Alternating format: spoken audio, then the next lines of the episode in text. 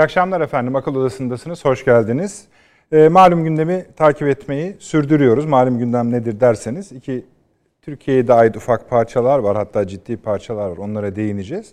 Amerika Birleşik Devletleri'ndeki değişiklikler, yeni kabine ve bu yeni kabine ile bizim ilişkimiz üzerine e, bir takım analizler yapılıyor. Hem Amerika'da hem Türkiye'de. Ona bir bakacağız. Bununla birlikte Avrupa Birliği'nde bir takım hareketlenmeler var. İkisinin bir arada biraz beklentilerimizin üzerine oturan gelişmeler de var. Bunlar ana konular. Mesela Türkiye'de Suriye'ye yönelik acaba bir şey, e, bir harekat, bir operasyon biraz bahis etmiştik bir hafta kadar önce. Onun işaretleri var ama biz şöyle başlamak arzusundayız. Efendim, bunu biraz şöyle, Amerika'daki değişim, Avrupa Birliği'ndeki son adımlarla birlikte lütfen okuyunuz. Ee, NATO reform planı hazır. NATO reform planı Almanya ve Fransa öncülüğünde Amerika Birleşik Devletleri'nin katkısıyla isimlerini biliyoruz hangi e, diplomatların, yetkili kişilerin olduğunu Almanya, Fransa, Amerika Birleşik Devletleri öncülüğünde ve Biden ayarlı bir NATO reform planı hazırlanmış durumda. Bitti bu rapor. 30 ülkeye de teslim edildi Türkiye dahil. Peki bu nereden çıktı? Hatırlayacaksınız Fransa'nın e, NATO'nun beyin ölümü gerçekleşti ifadesi vardı ama esasında NATO'nun işlevselliğinden çok eski NATO'ya özleme bir gönderme ifade ediyordu. Şimdi bu NATO reform planı ittifak üyesi olmayan bir yani Türkiye bölümüne geliyoruz şimdi neden ilgilendiriyor bizi? İttifak üyesi olmayan Avrupa Birliği ülkelerinin liderlerinin NATO toplantılarına katılması önerisini getiriyor. İki, üye ülkelerin ittifak kararlarını veto etmesini zorlaştırmak amacını taşıyor. Bunun için önerileri var. Bunun ne anlama geldiğini iyice düşünmemiz gerekiyor. Onları hemen hatırlatayım. Kimler bunlar? Güney Kıbrıs Rum kesimi, Avusturya, Finlandiya, İrlanda, Malta, İsveç gibi ülkeler. Bunların kucaklanmaya, daha doğrusu kapsanmaya çalışması ne anlama geliyor? Önemlidir. PESCO için bu anlama ne nedir anlamı? Rusya için anlamı nedir? NATO şu anda Türkiye'nin uluslararası kurum kuruluşlar içinde, batıya yönelik kuruluşlar içinde en konforlu olduğu alan. Bu konforu bozacak mı? bozmayacak mı? Ona bakmak gerekiyor. 140 madde efendim bu reform talebi. Dediğim gibi 30 ülkeye gönderildi ve biz hep Avrupa Birliği zirvesinden bahsediyoruz ya 10-11'i için. Bu 1-2'sinde. Ayın 1 ve 2'sinde gerçekleşecek. NATO Dışişleri Bakanları toplantısında ele alacak. Sonra da yani Avrupa e, pardon NATO liderlerine bir araya geldiği liderlerine Avrupa eğer bu da hayata geçerse liderleriyle birlikte yeniden görüşecek. Bu oldukça önemli bir teklif. NATO-AB yakınlaşması denilen Biden'la birlikte iyice parlayan, yükselen zirveye çıkan transatlantik ittifakı olarak da telaffuz edilebilecek halin elle tutulabilir boyutu. Bu önemli. Bunu e, iyi bakmak gerekiyor. Çünkü mesela İngiltere buna soğuk bakıyor. Bu reformların içine, reform taleplerinin içine, 140 maddenin içine Çin de eklenmiş. Yani o da katılsın diye değil. Çin'e karşı maddelerde eklenmiş. Bunu biraz konuşmak gerekiyor. Ama bunu konuşurken de A, Amerika Birleşik Devletleri'nde yeni liderlik ve kabinenin Türkiye ilişkilerine bakacağız. Burada nasıl aidiyetler var? Hangi bakan ne ifade ediyor? Biraz ona bakmaya gayret edeceğiz. Bir de bunların Türkiye ile ilişkisinde. İkinci bölüm, yani ikinci madde bu akşamın e, Avrupa Birliği hep konuştuk. İlk kez yeni bir ilişki talebi oluşturuyor efendim Türkiye'yi. Türkiye'ye ait. Avrupa Parlamentosu Türkiye'nin üyelik sürecinin resmen askıya alınıp daha gerçekçi. Bu daha önce de söylenmişti. Ancak şimdiki zamanlamada bambaşka bir ifade demektir bu. Konuşmamız lazım. Daha gerçekçi e, bir model arayışını teklif ediyor. Buna ilişkin taslak Avrupa Parlamentosu'nda tamamlanmak üzere bir rapor oluşturulmuş. E, üyelik yerine diyebileceğimiz bir formül arıyorlar yeni ilişki modeli. Taslak metin dediğim gibi tamam. E, söyledikleri şey de yani ne sebepten kardeşim dediğinizde de size şunu söylüyorlar. Türkiye Avrupa değer ve standartlarından giderek uzaklaşıyor. Bunu pozitif olarak da ele alabiliriz. Aman hayırlı olsun diye de. Yok hayır öyle değil. Bizim de reform biliyorsunuz açıklamaları var son dönemde. Hayır bu önemlidir. Bunun ucundan biraz tutalım. Bu iki ana blok üzerinden bu akşam programımızı kurmakla birlikte efendim 3 e, Rusya, Türkiye, Azerbaycan ve artı diye artı diyeceğimiz bir durum var. Bunu biraz geçen haftada e, geçen programda konuşmalıydık. E, üzerinde hemen hiç kimse Türkiye'de de durmadı. Onu kabul edelim yani biz çok atlamış değiliz. Ama şöyle bir durum var. Ee, Rusya Devlet Başkanı Vladimir Putin ile dün akşam bu konuları etraflıca görüşme fırsatı bulduk. Hatırlıyorsunuz. Sayın Cumhurbaşkanı'nın açıklamalarıydı. Bu görüşmeyle birlikte bu süreç içerisinde ne gibi adımlar atabiliriz? Bunları konuştuk. Bunlar tamam. İnanıyorum ki Sayın Putin ile yaptığımız bu görüşmelerle birlikte, işte burası önemli özellikle Rusya, Türkiye, Azerbaycan olarak bu süreç içerisinde bölgeye barışı egemen kılmanın adımlarını atmış oluyoruz. Bunu daha da genişletme, geliştirme şansımız da var. Bu genişletme, geliştirme çalışmalarını da yine Sayın Putin ile görüştük. Üç ülkenin dışında Rusya, Türkiye, Azerbaycan.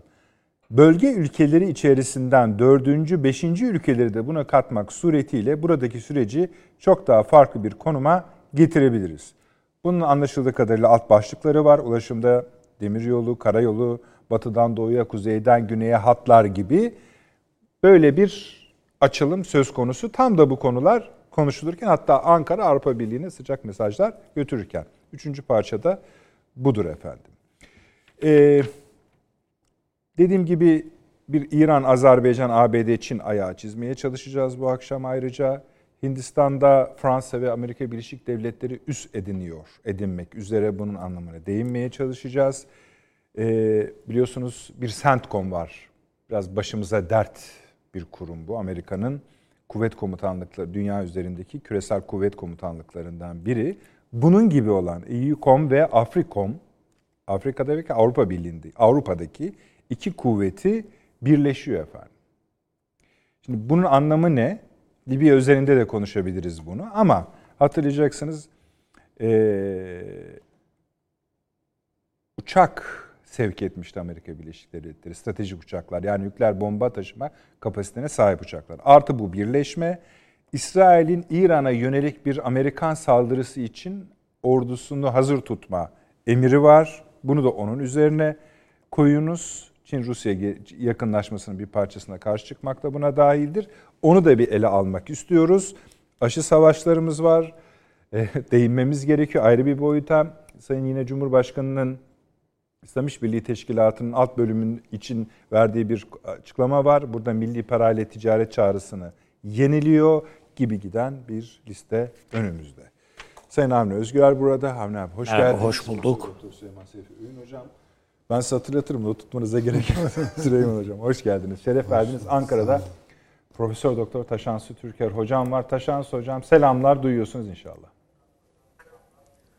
Çok iyi duyuyorum efendim sağ olun. Siz de hoş geldiniz geleceğiz. Abi yalnız bütün bu konuları saydık. Ee, bazılarına daha çok yer ayırmakla birlikte bugün biliyorsun e, bir dava Evet. sona erdi ve bu dava bizim için çok önemli. Türkiye'nin son döneminin en büyük en, en, en büyük demeye de gerek yok. En önemli davasıydı evet. bu dava. Akıncı Üssü darbe girişimi davasında kararlar açıklandı. Ve ben şöyle tek tek bu dava sonucunun söylemeyeyim çok ağır hükümler getirildi. Evet. Ama şu idam olsaydı idam çıkacaktı. O yani olsaydı eğer bu evet, kadar en o çıkar. Bu kadar bir kısmı için. Evet, FETÖ'nün darbe girişimi sırasında komuta merkezleri olarak kullanılan Akıncı üstündeki eylemlere ilişkin sivil imamlar ile Ankara'ya bomba yağdıran pilotların da aralarında bulunduğu 365'i tutuklu 475 sanıklı davanın hükümleridir bunlar. Çoğuna yani başat oyuncuların tamamına 79'ar kez evet. ağır hapis cezası verildi. Azdır. Buyurun. Yani Şeyi de hatırlatayım. Öncelikle, Sizin bu davalarla ilişkin ta evet. eski günlerden kalma evet. ufak tefek kaygılarınız evet. vardı. Biraz giderilmiş Şöyle, oldu mu? Aslında çok e, yani doğru yerinde ve aslında sanık sayısına bakarsak çok e, olabildiği kadar çabuk. Yani 3 yılda bitirildi Tabii. ve e, 475 sanıklı bir dava bu. E, ve açıkçası söylemek lazımsa yani kimsenin şu savunmanın şu hakları ihlal edildi diyeceği bir şey de yok. Sonuna kadar savunmanın bütün her şeyi kullanıldı. Yaptıkları terbiyesizlikler daha Evet. Yani düşünün bu insanların herkes herhalde hatırlayacaktır. Gerçi bizim bir şey hafızamız zayıf tabii. Hemen unutuveririz bir süre sonra. Kahraman yazılı böyle Tişörtler. Efendim e, mağdurların yani da- müdahil olarak duruşmayı izlemeye gelenlerin e, yakınlarının yani mağdur yakınlarının ile alay etmeler, arkaya bağır, bağırıp çağırmalar, mahkeme heyetine bağırıp çağırmalar, protestolar. Çok az böyle istisnası varsa ben bilmiyorum veyahut da şey yapmadım ama hiçbir pişmanlık göstermediler bu insanlar. Daha bitmedi lafları, yani, bilmem evet neler. yani bu daha devran dönecek yani de- de, lafları devran falan. falan. Şimdi bu bütün bunlar o koridordan geçerek yani Türkiye'nin orgeneral seviyesinde ordu kumandanlığını yapmış bir adam da dahil olmak üzere. Tamam mı? Yani bu bunlar da dahil olmak üzere ama sivil imamlardan emir aldıkları. Yani bu sivil imamlar dediğim e, kimisi esnaf, e, yani bu orduyu yönetmeye yönettiler ya. Bunun kararlarını bütün darbeyle ilgili sen şurayı uçacaksın, şurayı bombalayacaksın, sen şunu yapacaksın filan. Ya bunlardan bir tanesi mesela orada e, yanlış hatırlamıyorsam Mehmet adı şimdi yanlış hatırlayabilirim ama bu e, özel harekatın özel harekatı bombalattıran e, onun ha- hava birliğini yani bombalattıran bu helikopterlerde çalışan kısımları polisleri bombaladı. 50 polisimizin şehit olmasına evet. sebep olan insan tek bir emirle. Yani bütün bunlara baktığımızda aslında e, tabii dava dosyasını mutlaka didik didik etmek icap eder. Belki de etmez. Ama Türkiye'nin en önemli, son dönemde en önemli ve şeffaf bir şekilde görülmüş davası bu. Ee, burada belki de bu süreçte tek eleştirebileceğim benim yani şey bir büyük dava yapıyorsunuz. 475 sanığı aynı yerde tutuyorsunuz. Bir arada tutuyorsunuz. Yani yani bunlar yani adam pişmanlık gösterip sahneye çıkama çıkma şansı da yok çoğunun. Çünkü birbirleriyle bir dayanışma halinde e, ve e, kilitliyorlar bazı şeyleri. O yüzden ben e, en azından bu infaz safhasında çünkü artık dava bitti. Ya bundan sonrası işte temiz, e, e, istinaf mahkemesi önce, o arkasından temiz falan, Yargıtay safhası. uzun. Bundan sonrasında Türkiye'nin bunu buna bunu öncelemesi, bu tür şeyleri, meseleleri öncelemesi lazım. Aynı şey Cumhurbaşkanımıza yapılan hazırlanan saldırı. Yani İzmir davası içinde bu söylediklerim geçerli. Yani şimdi Türkiye Dışişleri Amerikan Dışişleri Bakanlığı ile görevlendirilen görevlendirilecek olan olduğunu bildiğimiz kişi e, Türkiye'yi ziyaret ettiğinde bu meclisteki bombalanan yerleri falan gösterdikleri vakit bu darbe yani bu o- olay Türkiye'nin karnına, göğsüne saplanmış hançer dedi. Şimdi bu adam Dışişleri Bakanı olacak. Bunu müspet diye bir şey söylüyor. Hayır yani adama yani Türkiye'nin bu, bu, bu hançer ne olacak yani şimdi? E, O zaman hançerdi. Şimdi ne oldu bu? 15 Temmuz gibi yani bütün bunlara dayalı bir söylemler falan herhalde önüne Türkiye getirecektir. Ben burada bir iki şeyi bu davayla ilgili olarak söyleyebileceğim budur. Bu çok önemli bir dava, çok özel bir dava. Türkiye ilk defa yani bunu son olarak bırakmadı. gözünün önüne getirdi. Evet birkaç tanesi hariç yani işte e, yurt dışına kaçmayı kaçmayı beceren veya kaçırılan bir iki kişi hariç hemen hemen birçok sorumlusunu burada elinin altında tuttu. Umarız bundan sonra bu sorgu şeyleri, süreçleri de, de daha da devam da eder.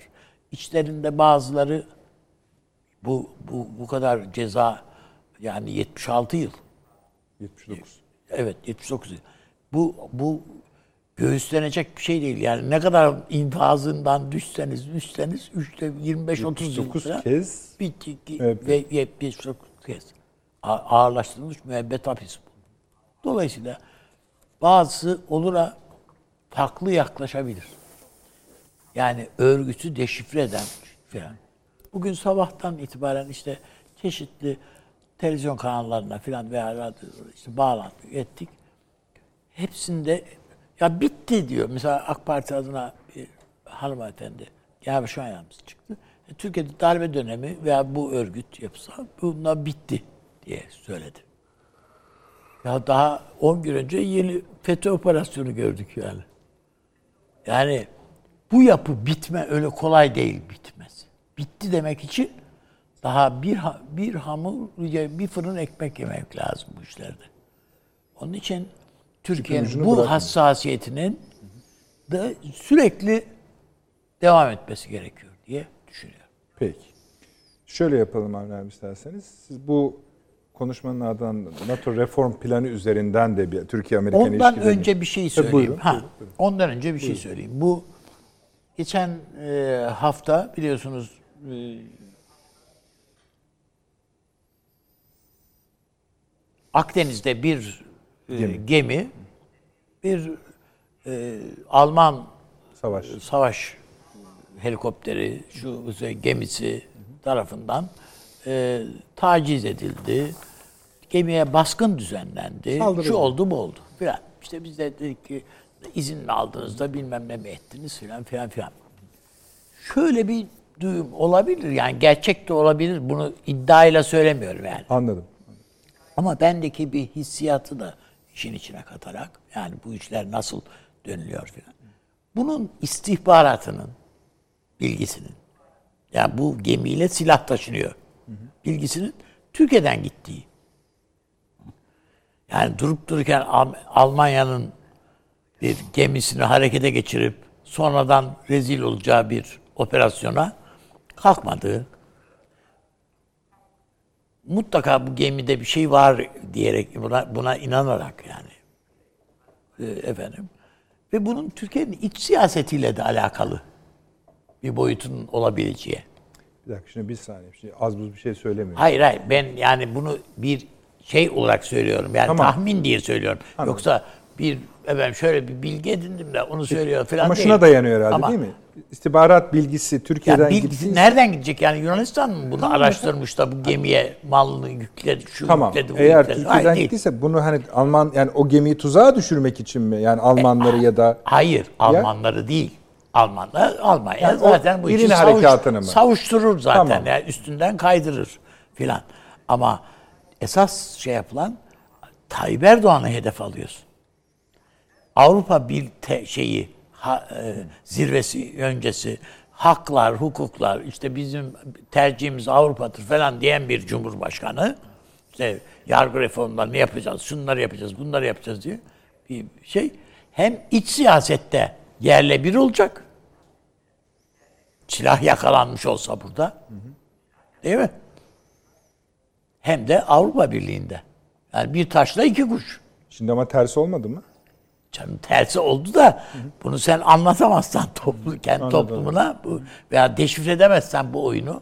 Bak böyleyse tabii benim Böyle. dediğim gibi. sen- Anlıyorum, ben, anlıyorum. ben bunun böyle de bir boyutunun olabileceğini söylüyorum. Yani bu bir gazetecilik sezgisi yoksa hani şunu öğrendim de bunu söylüyor değilim yani. Ama böyle bir şey de olabilir kardeşim. Türkiye'de çünkü olmaz dediklerimizin birçoğunu olduk yani. Bunda FETÖ ayağı olabilir. Yani bu siyasi bir şeyi e, bir siyasi parti hareketini falan söylemiyorum. FETÖ ayağı olabilir.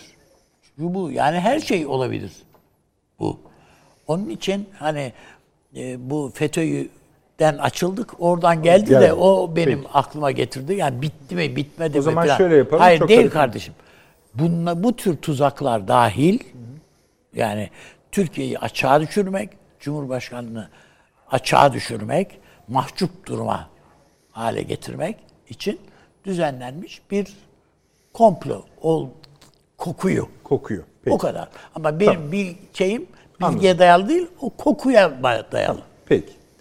Ee, o zaman şöyle yapalım. Üçüncü bölüme geçmeden bu ikili ayağı bitirelim müsaade ederseniz Süleyman Hocam. Hem e, bu davaya ilişkin hem de Avni Bey'in hissiyatına ilişkin görüşlerinizi. Ya bir hissiyat yani diyeyim abi şimdi? Hissiyat. Yani Tamam, bir şimdi şey değil demedim yani. abi. Evet yani. Gemiyle ilgili de yani konuştuk ama yine konuşabiliriz. Yani ilginç bir vaka çünkü o. Ee, gemiyle ilgili nasıl yani? Yani işin hukuk tarafı filan onlara O zaten tamam, orada bir çok sorun konuşuldu zaten yani. bu. Yani o, ona bir şey demiyorum. yani. Taşan Hoca bir şey söyler belki bilmiyoruz yani. Senelerce gazetecilik yapmış tecrübeli bir insan koku alıyorsa durmak lazım. İşte tam onu söyleyince de durmak. işte yok sadece siz Ama tabii diyor. bu yani sonuçta istihbaratın falan takip edip e, ortaya çıkarabileceği Hocam bir hatırlıyorsanız Şey. Suriye'ye, Türkiye DAEŞ'a silah taşıyor diye Tabii tabii. istihbaratlar gitti. Türkiye'de operasyonlar yapıldı. Yani şimdi Bu şu MİT tırları operasyonu Operasyon. filan öyle boşuna yapılmış şeyler Doğru. değil onlar. Şimdi e, ona bakarsanız Birleşik Arap Emirlikleri de silah taşıyor Libya'ya. E, ne Fransa'da. bileyim Rusya'da silah taşıyor, Fransa'da silah taşıyor ama nedense Türk gemisi aranıyor. Üstelik gayet denizde deniz hukuku açısından e, çok falsolu e, sayılabilecek bir müdahaleyle. E, biraz üzerinde durmak lazım. Yani olayları biraz bağlamlarına kavuşturmak lazım. Yani bağlamından koparıp tek bir olay teki gibi onunla hesaplaşırsak çok fazla bir e, sonuç elde edemeyebiliriz. Bağlam tam da üstadın dediği gibi e, kritik bir bağlam. Yani şu an gerek iç siyasette gerek dış siyasette yaşanan şeyleri Türkiye'nin e, içinde bulunduğu bağlama oturtmadan tartışmanın bir e, anlamı yok. Onun için dikkatli olmak lazım. Buna katılıyorum. E, bir şey oluyorsa boşuna olmuyor. Yani bir başka şeyin içinden çıkıyor o. O işte bağları kurmak lazım, teyellemek lazım bunları birbirine. Ama tabii dediğim gibi biraz da somut veriler olması gerekiyor. O veriler durduk yerde gökten yağmur gibi yağmıyor. İşte böyle bir takım kuşkular üzerinden belki ortaya çıkarılabilecek veriler bunlar. Şimdi dava ile ilgili herhalde sordunuz değil mi? Tabii tabii Ee, Süleyman Hocam. Esas olarak. Hayır, ben Avni abi ilk cümleyi kurunca doğrusu benim aklımdan şöyle bir şey geçti. Türkiye bu olay üzerine birden çok açıklama yaptı. Bu İrini harekatı üzerine biz gideceğiz diye. Bu hani eğer bir operasyon çekildiyse Türkiye tarafından kötü niyetli iyi onu bilmiyoruz yani Avni abinin bölümü hariç. E, Bunu baltalamak için de olabilir. Olabilir, hareketini to- tabii, yani tabii. tökezletmek için de olabilir. Doğru, doğru. Tabii. Her şey için olur. Doğru. Şimdi e, dava konusunda tabii yani bir asker düşünün tırnak içinde pilot kendi memleketinin baş şehrinde parlamentoyu bombalıyor ve bu kahraman oluyor. Öyle mi? Yani bu ancak herhalde e, yani akli melekeleri yerinde olmayan bir insanı e, güldürecek bir şey yani. Yani her- toplumsal bir cinnet anlamına gelir o. Yani bütün herkesin böyle, aklına böyle- yani kahramanlık dediğin böyle mi oluyor bu kahramanlıklar? Neyse yani orada e, hukuk hassas davrandı. Evet hiçbir hukuki açıdan e, falso kabul edilebilecek, problem kabul edilebilecek hiçbir şey gündeme gelmedi. Çünkü bu gündemi yaratmaya teşne olan bir takım çevreler var. Neticede hukuk işledi ve bunlar hak ettikleri cezayı buldular.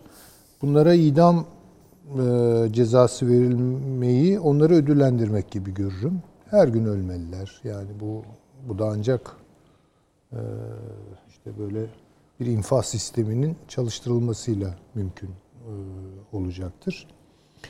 E, yani bunların bir kere mesela ne bileyim apayrı hücrelerde barındırılmaları bile bunları çözmeye yeter yani. O ettikleri laflar, e, kahramanlıklar falan biter. Çünkü onlar böyle bir cemaat Cemaat halinde yaşıyor. halinde yapıyorlar bu böyle işi yani. falan ama işte içeride ona müsaade etmemek lazım yani. Bu bunlar ne, nedir yani?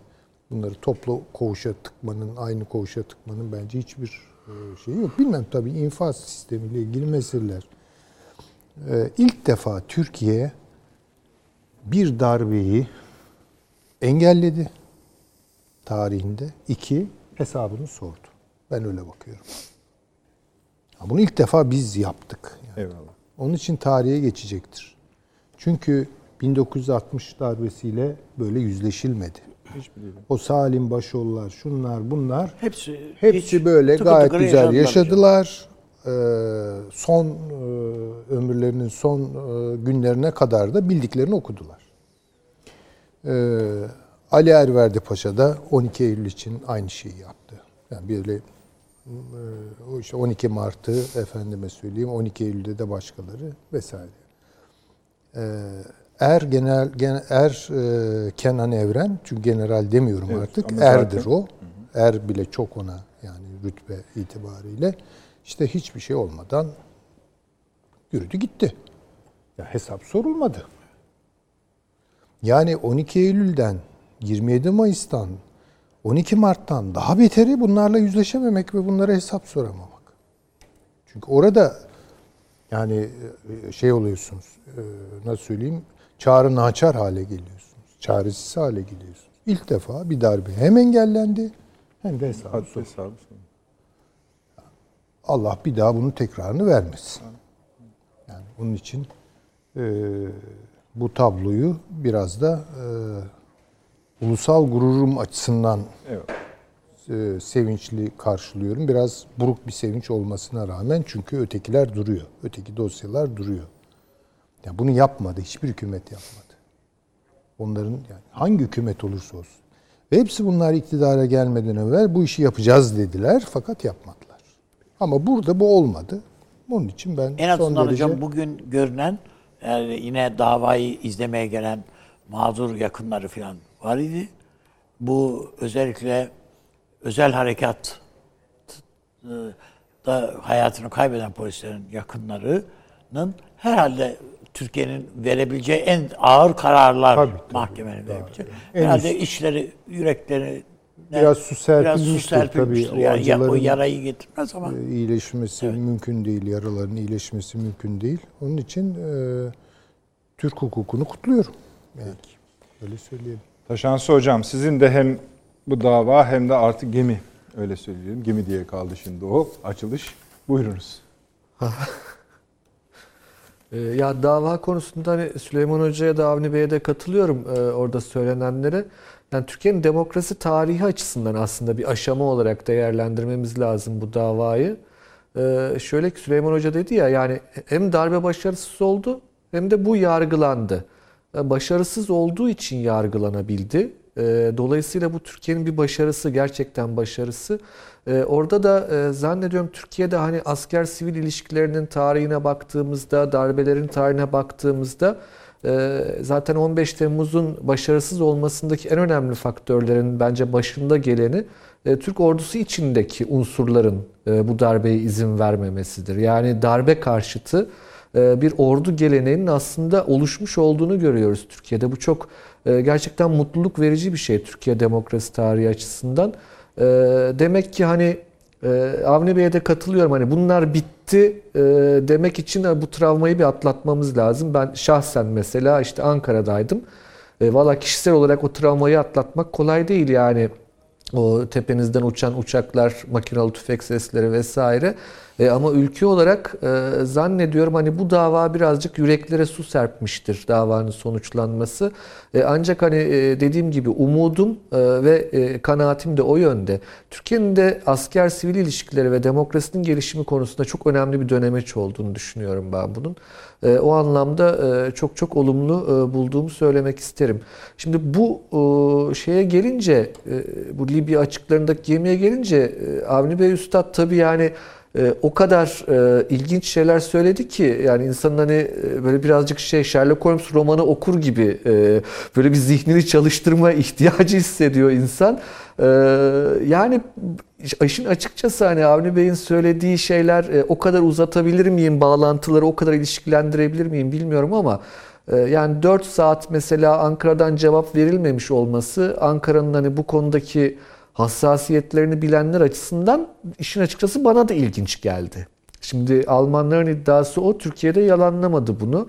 Yani Almanya 4 e, saat boyunca Roma'daki e, İrini Kontrol Merkezi'nden Türkiye'den bilgi istemiş, Türkiye cevap vermemiş deniyor. E, adamlar çıkıyor gemiye ama gemi boş. Yani boş dediğim işte boya ve bisküvi taşıyor vesaire. Yani e, böyle ajan romanlarında olur böyle şeyler. Hani false flag operation diyorlar ya yanlış evet, bayrak evet. göstermek. Yani yanlış hedef mi gösterildi? Belki de öyle bir şey de olabilir bilmiyorum ama sonuca baktığımızda sonuçta şu var. E, İrini operasyonu sakat doğmuş bir operasyondu zaten. Doğru. Ancak bu e, Türk şilebine yapılan e, saldırıyla beraber kelimeyi özellikle saldırı olarak kullanıyorum. Çünkü deniz hukukunda bunun adı saldırıdır. Eee bu saldırıyla beraber sakat doğmuş olan İrini operasyonun tüm meşruiyeti sorgulanabilir hale geldi. Yani Türkiye'ye diplomasi masasında e, çok güzel bir malzeme sundu bu operasyon. Yani e, isteseydik bu kadarı olmazdı herhalde e, diye düşünüyorum. Hani farklı açılardan da Avni Bey'in sezgileri mutlaka çok önemli. O anlamda bu diğer unsurlara da bakmak lazım. Uluslararası hukuk anlamında ama Türkiye'nin masada elini çok kuvvetlendiren Libya'ya e, nakliyat lojistik hattında Türkiye'nin e, bundan sonra daha rahat davranmasını sanki sağlayabilecek bir karşı tarafın mahcubiyeti yaratıldı sanki olayın sonunda. zannediyorum böyle değerlendirmek lazım. Belki buradan Libya'ya da bağlamak gerekir bir genel olarak. İsterseniz şimdi devam edeyim, bağlayayım. isterseniz Öyle daha yapalım. sonra yani bir şey yapalım. Normal konumuza devam ederken Libya'ya mecbur uğrayacağız zaten. Peki. Ee, öyle yapalım. Tamam. Peki. Yani. Tekrar sizdeyiz. Bu şeyle ilgili e, esasında şunu konuşuyoruz. Biden yönetimiyle birlikte gelen bir evet. değişim süreci var. Avrupa Birliği'ni ve transatlantik ilişkileri evet, etkiliyor. Öyle. O ağırlığın bütünüyle de bu bölge ve Türkiye'nin üzerine abanma olasılıkları konuşuluyor. Bir de bu NATO reform planı ortaya çıktı. Aa, tabii. Artı işte Avrupa Birliği'nin hani bu şey e, daha taslak tamam da işte ama laf geliyor yani. Evet laf. Şimdi Birincisi Orta Doğu'da bu değişim yani bu Amerika Birleşik Devletleri'ndeki yönetim değişikliği sürecinde daha henüz e, Trump koltuğunda otururken özellikle İsrail'de filan bir telaş var. Yani bir koşturmalar o ona gidiyor, buna Doğru. geliyor. Hamas'ta da oturalım konuşalım. Ben Birleşik Arap Emirlikleri'ne gideyim. Onlar bana gelsinler. Sulhlara gidelim. İşte bilmem orada ne. alarma geçirelim. Orada, orada alarma geçirelim falan filan. Bir telaş tarafı var. Birilerinin hazır Trump ortada dururken bazı şeyleri bağlamak lazım gibi. Yani iş ipler bir başkasının eline geçmeden bir şeyleri bitirmek, bağlamak gibi bir telaşın olduğunu düşünüyorum. Yani bu kadar koşuşturma hayal alamet değil. Ee, ikincisi yani sadece o değil. Bir geçen e, salı günde söyledik. E, bu bu Amerika'nın birinci amacı İran'ı Rusya'dan koparmak. Öyle. Ama bunun Rusya'da farkında Lavrov Cevat Zarif'le görüştü. Oturdu ne oluyoruz diye.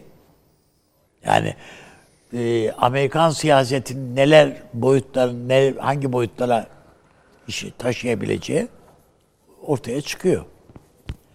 Öbür taraftan bir Çin, İran şey e, teyit etmesine rağmen Çin'e Çin'den hı hı. E, bu aralarında bir anlaşma vardı. Tahran onaylamıştı yani meclisten geçirmişti ama Çin'den ses, Çin'den ses seda yoktu. Çin bu sefer de duymamazlığa geldi. Yani işte Şubat ayında bizim işte şey dönemimiz yeni yıl bilmem şu veya bütçe neyse işte onların da herhalde böyle şeyleri var. Yani işi herkes Biden sonrasına Çin aktarmak istiyor.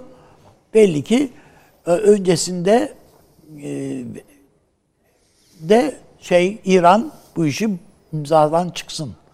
Yani arkasını biraz sağlamlaştırmak adına veyahut da m, Amerika ile masaya oturulabilirse elini biraz daha güçlü e, Çin'le anlaşma yapmış bir ülke. Askeri anlaşma falan biliyorsunuz o. Yani silah şu bu hepsi var onda. E, bu bakımdan yani herkes tetikte bekliyor işte. O anla açıktan. Bu arada Sayın Cumhurbaşkanımızın şeyi e, önemli. E, işte Putin'le birçok konuyu bu arada tabii Azerbaycan başta olmak üzere tabii birçok konuyu konuşuyor, konuştular. E, yine gelen, yansıyan şeyler, bilgiler e, bizim daha önce bu programlarda programda sık sık tekrarladığımız Orta Doğu ve Libya meselesinde e, Rusya ile daha yakın durma e, şeyimizin e, tavrımızın pozisyonumuzun devam edeceğini düşündürüyor. Yani Azerbaycan, Suriye, Libya. Evet, evet, evet. Yani Azerbaycan. Bir Azerbaycan'da zaten yan yana duruyoruz. Yani orada bir şey yok ama özellikle Azerbaycan'da şimdi bir de bir Hazar şeyi var. İşte o laf yani konuştuk evet, yani. evet. Yani ben- kim mesela dördüncü, kim mesela beşinci? Ha tabii o onlar. Onları muhtemelen Taşan Hoca'ya sorsak daha iyi. Ondan 4, cevaplar- 5, 6'yı da isteyelim. Evet. evet. Cevapları alabiliriz belki. Yani ben bölgede e, şimdi düşünün e, hiçbir yerden pek fazla ses çıkarmayan PKK yönetim katı e, işte Cemil Bayık bir Fransız gazetesine Humanite yani Komünist Partisi'nin gazetesi ne makale yazdı. Yani özeti şu yani kurtarın bizi şeyi filan gibi. Tabi bunların hepsi orada karşılık buluyor. Ermeniler de kurtarın dediler. Fransa onu Karabağ'ı tanıyarak Cevap verdi. yani Ermenistan bile tanımazken değil mi yani? O, Fransa tanıdı filan. Yani gerçi tavsiye kararı, senatörün kararı ama olsun yine Tabii de bir, bir şey tabii. tavırdır. Evet. Yani e, bizim için daha yani bu bunun önemli olduğunu düşünüyorum. Yani bu PKK siyaseti diye bakarsak ve o ve Irak işte Suriye hattı diye bakarsak bunun önemli olduğunu düşünüyorum. Türkiye'nin iç e, yani kış dönemine girmemize rağmen bu, terör operasyonlarına hiç ara vermediğini Yanlarını okuyoruz. Ya evet bunu çok rahatlıkla söyleyebiliriz. Yani tam bir çözülme hali var. Bunun Kımıldayamıyorlar. birileri zaten durup dururken ya bunca senedir ağzını açmamış adam niye çıksın da makale yazmak kalksın yani Türkiye üzerine baskı yapın şu bu. Ee, Avrupa Birliği PKK'yı terör örgütü olmaktan çıkarsın diyor mesela Mak- makale, makalesinde. Belki çıkarırlar onu da bilmiyoruz tabii. Çıkaracak bir şey bir şey kalmadığı zaman çıkarabilirler. Yani PKK kalmadı. Ay şu anda zaten yani çıkarmış gibiler zaten yani de neyse. Yani o Yani son Sayın İçişleri Bakanı'nın bir ifadesi var. Şu kadar sayıya düştü diye tarihin. Evet, evet, evet. O tamam. O- Bir de bir büyük bir grubu yakaladı. Tabii tabii tabii. O tamamen alakasız bir şey esasında. Onlar da hani adamlar zaten yakalanmamak için hendek şey yani tünel kazıyorlar. Yakalandıkları yer orası. Onun için hani Sayın Cumhurbaşkanı da şey yaptı ya teşekkür etti ya komandolara teşekkür ediyoruz. O ayrı vaka. Bir de yukarıdan yakalanıyorlar ayrıca. E, bu da tabii çok ciddi bir moral çöküntü yaratıyor. Yani bir şey daha adam daha ilk adımını atıyor yani. Yani bütün bunlara baktığımızda e, Kuzey Irak'la ilgili filan çok fazla bir problem Türkiye'nin önünde yok. Ama e, Suriye meselesine geldiğimizde orada Trump'ın başlattığı çizginin Biden sürecin şeyinde döneminde de devam edeceği anlaşılıyor ve Türkiye burada şeyi e, üzerine gelecek dalgayı nasıl göğüsleyeceğine dair seçenekleri yani tek bir yani ben savaşacağız. Hayır böyle bundan ibaret değil yani. Tek cevap yok burada. Muhtelif şeyler var, seçenekler. Bu seçenekleri herhalde masaya koyarak bir değerlendirmeye gidecektir diye düşünüyorum. Peki abi. Şeye pek de, değinmediniz bu NATO reformu. Ha evet. Şöyle söyleyeyim. Yani bu aslında e, NATO üyesi olmayan e, ülkeleri e, NATO şeyine veya Avrupa Birliği toplantısına almak filan gibi şeyler. Bunlar Fransa'nın önerileri tabiatıyla. E, NATO için e, NATO'ya getir NATO zirvesine bunları taşımaktı. Yani Bakanlar Kurulu'na gelmemiz. Burada esasında e, taş İsrail için konulan bir taş. Yani İsrail'i NATO şeyine katmanın bir ilk hamlesi bu. Yani aklı sıra işte bu Macron şey yapıyor. Yani Türkiye veto etsin diye yapılıyor bu. Ki Türkiye'nin oyun bozan işte gördünüz değil mi filan diye onu söyleyebilsin. Türkiye veto etsin diye getirildi bu öneri. Ee, Türkiye tabiatıyla her türlü değişikliği NATO bünyesinde hepsini reddedebilir, reddeder. Bu bütün üyeleri dağıtılmış bir yani restorasyon planı. Tabii. Şeyde NATO'da. 140 madde ne? Yani, yani, Kaç yaşındaki yani kurum? bütün ha yani bir teşkilatta böyle Şey de Şey- diyebilirler işte siz diyordunuz istiyordunuz reform bütün kurumlar o, o lafı da söyleyebilirler. yani ne söylerse yani, söylesin söylesin. fark etmiyor. Doğru. Ama nihayetinde bunun amacı Türkiye'ye veto ettirmek. Yani bir taraftan e, Güney Kıbrıs'ı katacaklar NATO zirvesine. Bir taraftan da Libya şeyi İsrail'i katacaklar. Peki. Yani esas oyun şeyi bu. Kartın esası bu. Teşekkür ederim. Süleyman Hocam e, İngiltere de veto eder belki. E, o da pek memnun değil. Değil, evet. E, bu gelişmelerden anlaşılıyor. Yani bu Fransa'nın şovu hakikaten ben de katılıyorum. Bundan sonra ama bize geleceğe dönük olarak bir ipucu veriyor. Yani NATO'yu, NATO-Türkiye ilişkilerini NATO'yu yeniden güçlendirmek suretiyle daha fazla ne kadar istikrarsızlaştırabiliriz? Güzel. Şöyle bir e, nasıl söyleyeyim fayans altına koy gibi daha rahat basın diye şöyle çok da kırmadan. Şimdi bu 140 madde ise Almanya, Fransa, Amerika Birleşik Devletleri birlikte çalışıyorsa ve 30 ülkeye de dağıtılacak kadar üzerinde konuşulup mutabık kalındıysa bu dün başlamadı bunun çalışmaları. bu ama niye şimdi? İşte çünkü yeni Amerika meselesiyle ilişkili. Sizin dediğinizde işte ha, neyin geldiğine delalet Tabii, eden tabii, tabii. bu esasında. Yani bunu en başta tabii Türkiye'deki NATO'cu çevrelerin e, ilgisine, dikkatine Hiç sunmak sunmayın lazım. onlar alkışlar onlar alkışlıyorlar. Buyurun. Yani e, yeniden Türkiye'yi NATO disiplinine sokmak. Yani daha disiplinli çalışan bir NATO. Dolayısıyla NATO çok disiplinli bir şekilde çalışırsa Türkiye'yi disiplin etmek de daha kolay olacaktır. Bu iş büyüyecek. Çünkü bu duvarın yıkılmasından başlayarak yani Berlin duvarının yıkılmasından başlayarak işte Sovyetlerin çöküşü vesaire ondan sonra bir belirsizliğe düşen NATO'nun tarihi içerisinde bir yeni formatlama mo- moda tabirle ama bütün hesaplarda Türkiye bu işin dışına itilmiştir. Türkiye bugün fiilen NATO'nun üyesidir ama NATO'nun bütün cihazları Türkiye'ye karşı çalışmaktadır.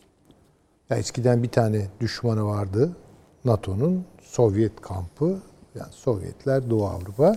Şimdi NATO'nun içinde bir düşman var. NATO için bir düşman var. Bu da Türkiye. Dolayısıyla çok gelecekler üzerimize. Yani bunu Hakikaten görmek lazım. kuruyorsunuz Süleyman Hocam. Hangi cümle? NATO NATO'nun düşmanları olabilir ama NATO içinde bir düşman var o da Türkiye. Türkiye tabii tabii. Ama bu açık anlaşılmıyor mu zaten? Tamam. Yani Ama cümleye dökünce garip oluyor. e, garip oluyor ama biraz hani Vakada bu ya. duş etkisi e, Doğru, hayır, yaratması lazım bazı Gayet sözlerin. E, Ha, güzelce anlatınca anlamıyorum. söyleyeni riske sokar ama yani bu gerekiyor. Eyvallah. Yani e, dolayısıyla bu tabloyu görelim. E, burada yalnız değiliz. Tabii ki Rusya da aynı şekilde hedeftedir. E, İran meselesi belirsiz. Bakınız bu önemli.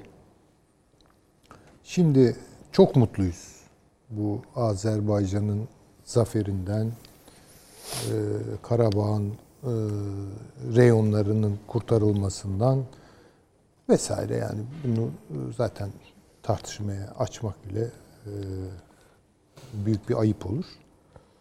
E, dolayısıyla bundan sonra söyleyeceklerimi bu e, iftihar duygularına halel getirecek bir şey gibi E, anladım. düşünmeyelim. Peki. Ama bir realite var.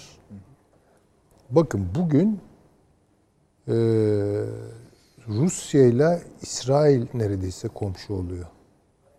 Yani bunu görelim. İsrail Hazar bölgesine girdi. Ve bunu Azerbaycan üzerinden yaptı. Bunu görmek zorundayız. Niye bunu yaptı diye bakıyorsunuz. E, Azerbaycan'ın şey İsrail'in e, bugün hedefinde iki ülke var zaten söylediler. Birinci derecede İran ama geleceğe dönük olarak Türkiye.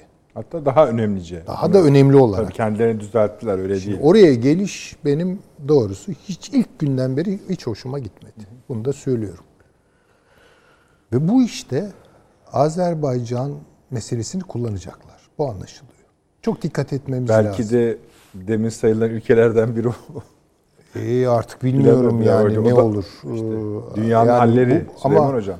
Ama Rusya bundan çok mutlu değil. Yani NATO'ya sokuşturulmaya çalışılan bir İsrail yani pek Rusya'nın çok hoşuna gidebilecek bir tablo değil bu. Yani ne kadar tarihsel husumetlerimiz, rekabetlerimiz, savaşlarımız varsa e, onları bir tarafa koyuyoruz. Bunun potansiyel e, olumsuzluklarını düşünmeyi asla bir tembellik haline getirmeyeceğiz ama görünen o ki yani bir yerde Rusya ile Türkiye'nin mukadderatı birleşiyor Ör- gidiyor, burada. öyle, evet. Örtüşüyor.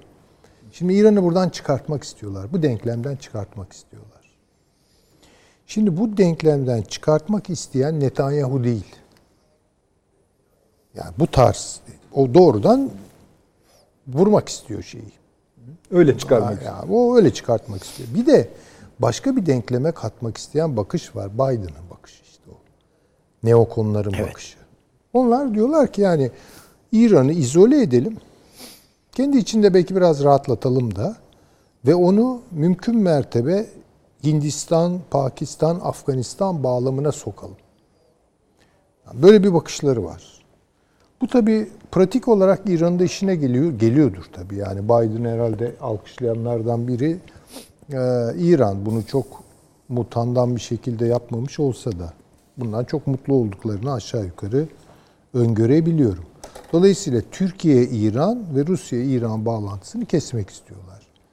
Trump da buna daha görevi bırakmadan evvel Netanyahu'nun da telaşı bu işte o.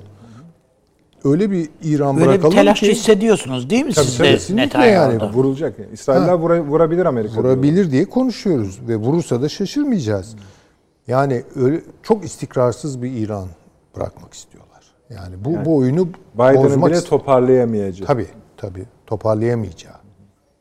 Yani başka bir denkleme giremeyecek hale getirecekler İran'ı ve aslında belki İran diye de bir şey kalmayacak. İşte bir taraftan Zaten dokunduğun anda şu anda parçalanabilir Parçalı. de hocam. Ama şimdi bizi ilgilendiren bir boyutu var. Ben reel politik açısından bakıyorum. Ee, İran'ın istikrarı Türkiye'nin istikrarına katkıda bulunur. Türkiye'nin istikrarı da İran'ın istikrarına katkıda bulunur. İran istikrarını bozacak olan bir şey ki bu net konuşacağım bu konuda. Azerbaycan Türklüğünün hürriyetine kavuşması ki bizi çok cezbedecek olan ama kim var bu işin arkasında bakmak lazım. Ve bu iş nereye gider ona bakmamız lazım. Yani e, Uygur meselesinde de öyle değil mi? Tabii ki biliyoruz Çin, Uygur Türklerinin e, hayatını onlara zehir ediyor. Her türlü şeyi yapıyor orada ama bir bakıyorsunuz kim seslendiriyor bunu? Amerika'da bir O doğru. bir heyet. O doğru. Sürgündeki hükümet. Ne işi var bunların Amerika'da Peki yani? size soralım Süleyman Hocam. Bu bahsettiğiniz Azerbaycan meselesinden ne var? Kimler var yani?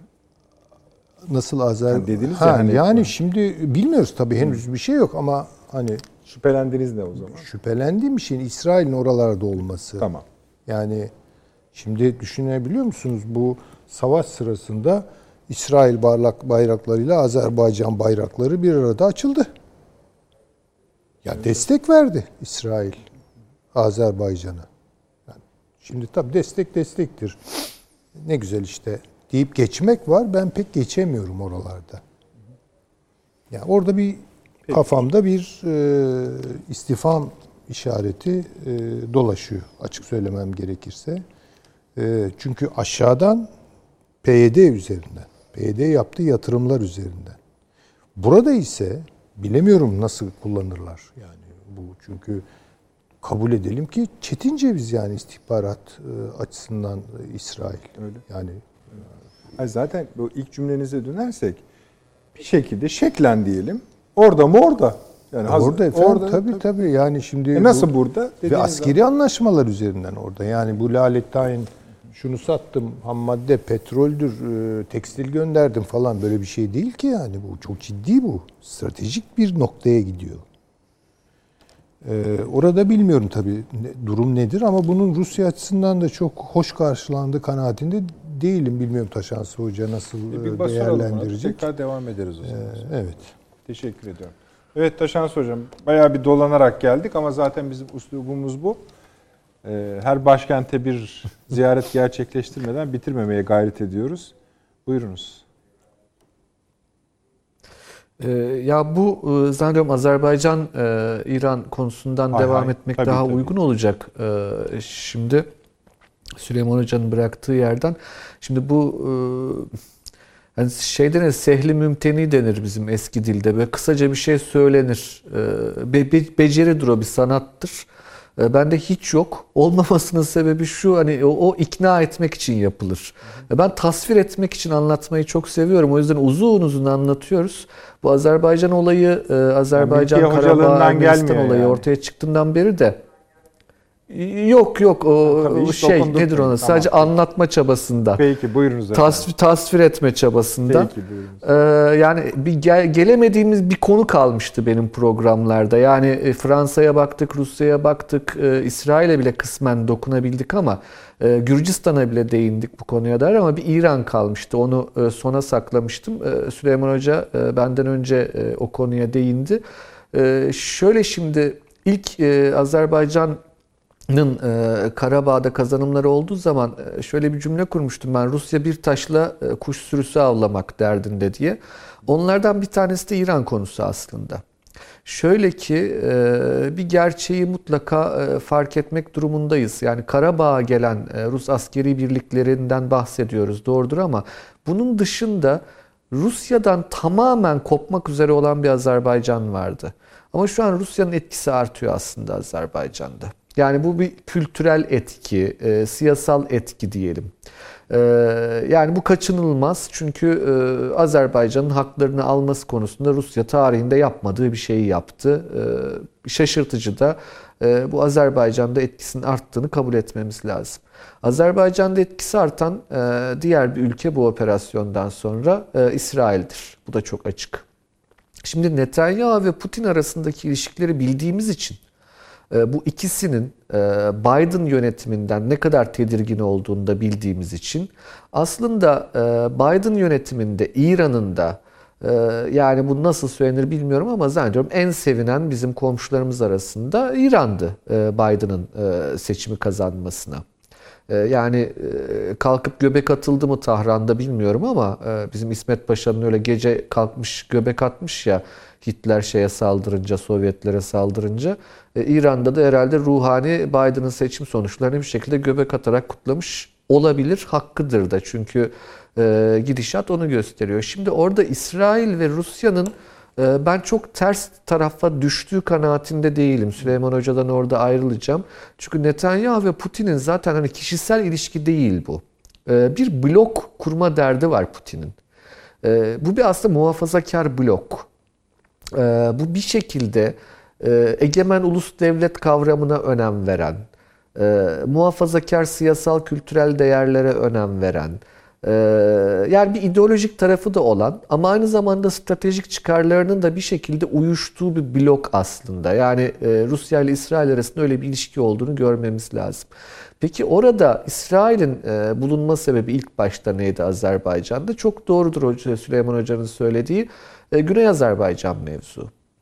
Ee, Güney Azerbaycan mevzu da bugüne kadar Amerika elinde e, çok çok e, dillendirilen bir mevzuydu İran'a karşı. E, ama bundan sonra Rusya'nın da bu konuda çok e, geri durmayabileceğini ben sezinliyorum. Yani şöyle ki e, İran'ın e, Trump yönetimi Trump yönetimi döneminde Rusya'ya ve Türkiye'ye muhtaciyeti onu bir şekilde Türkiye ve Rusya ile daha yakın pozisyonda tutuyordu ama Biden döneminde e, o kadar heveskar olmayacağını e, öngörüyordur büyük ihtimalle e, Putin. O anlamda da biraz daha heveskar kılmak için belli baskı unsurlarını elinde bulundurmak istiyor olabilir. Zaten hani nükleer santralin yapımı biliyorsunuz Rus mühendisler ve Rus üniversiteler aracılığıyla yapılıyor. Bu bir elinde bir kozdur Putin'in mutlaka. Ee, ama e, bu yetmiyor anladığım kadarıyla. Azerbaycan sınırında da artık e, yani Azerbaycan-İran sınırında Rusya'nın var olduğunu düşünmemiz lazım. Şimdi bunu tabii ki bambaşka bir genel dünya çerçevesine bağlamamız gerekecektir.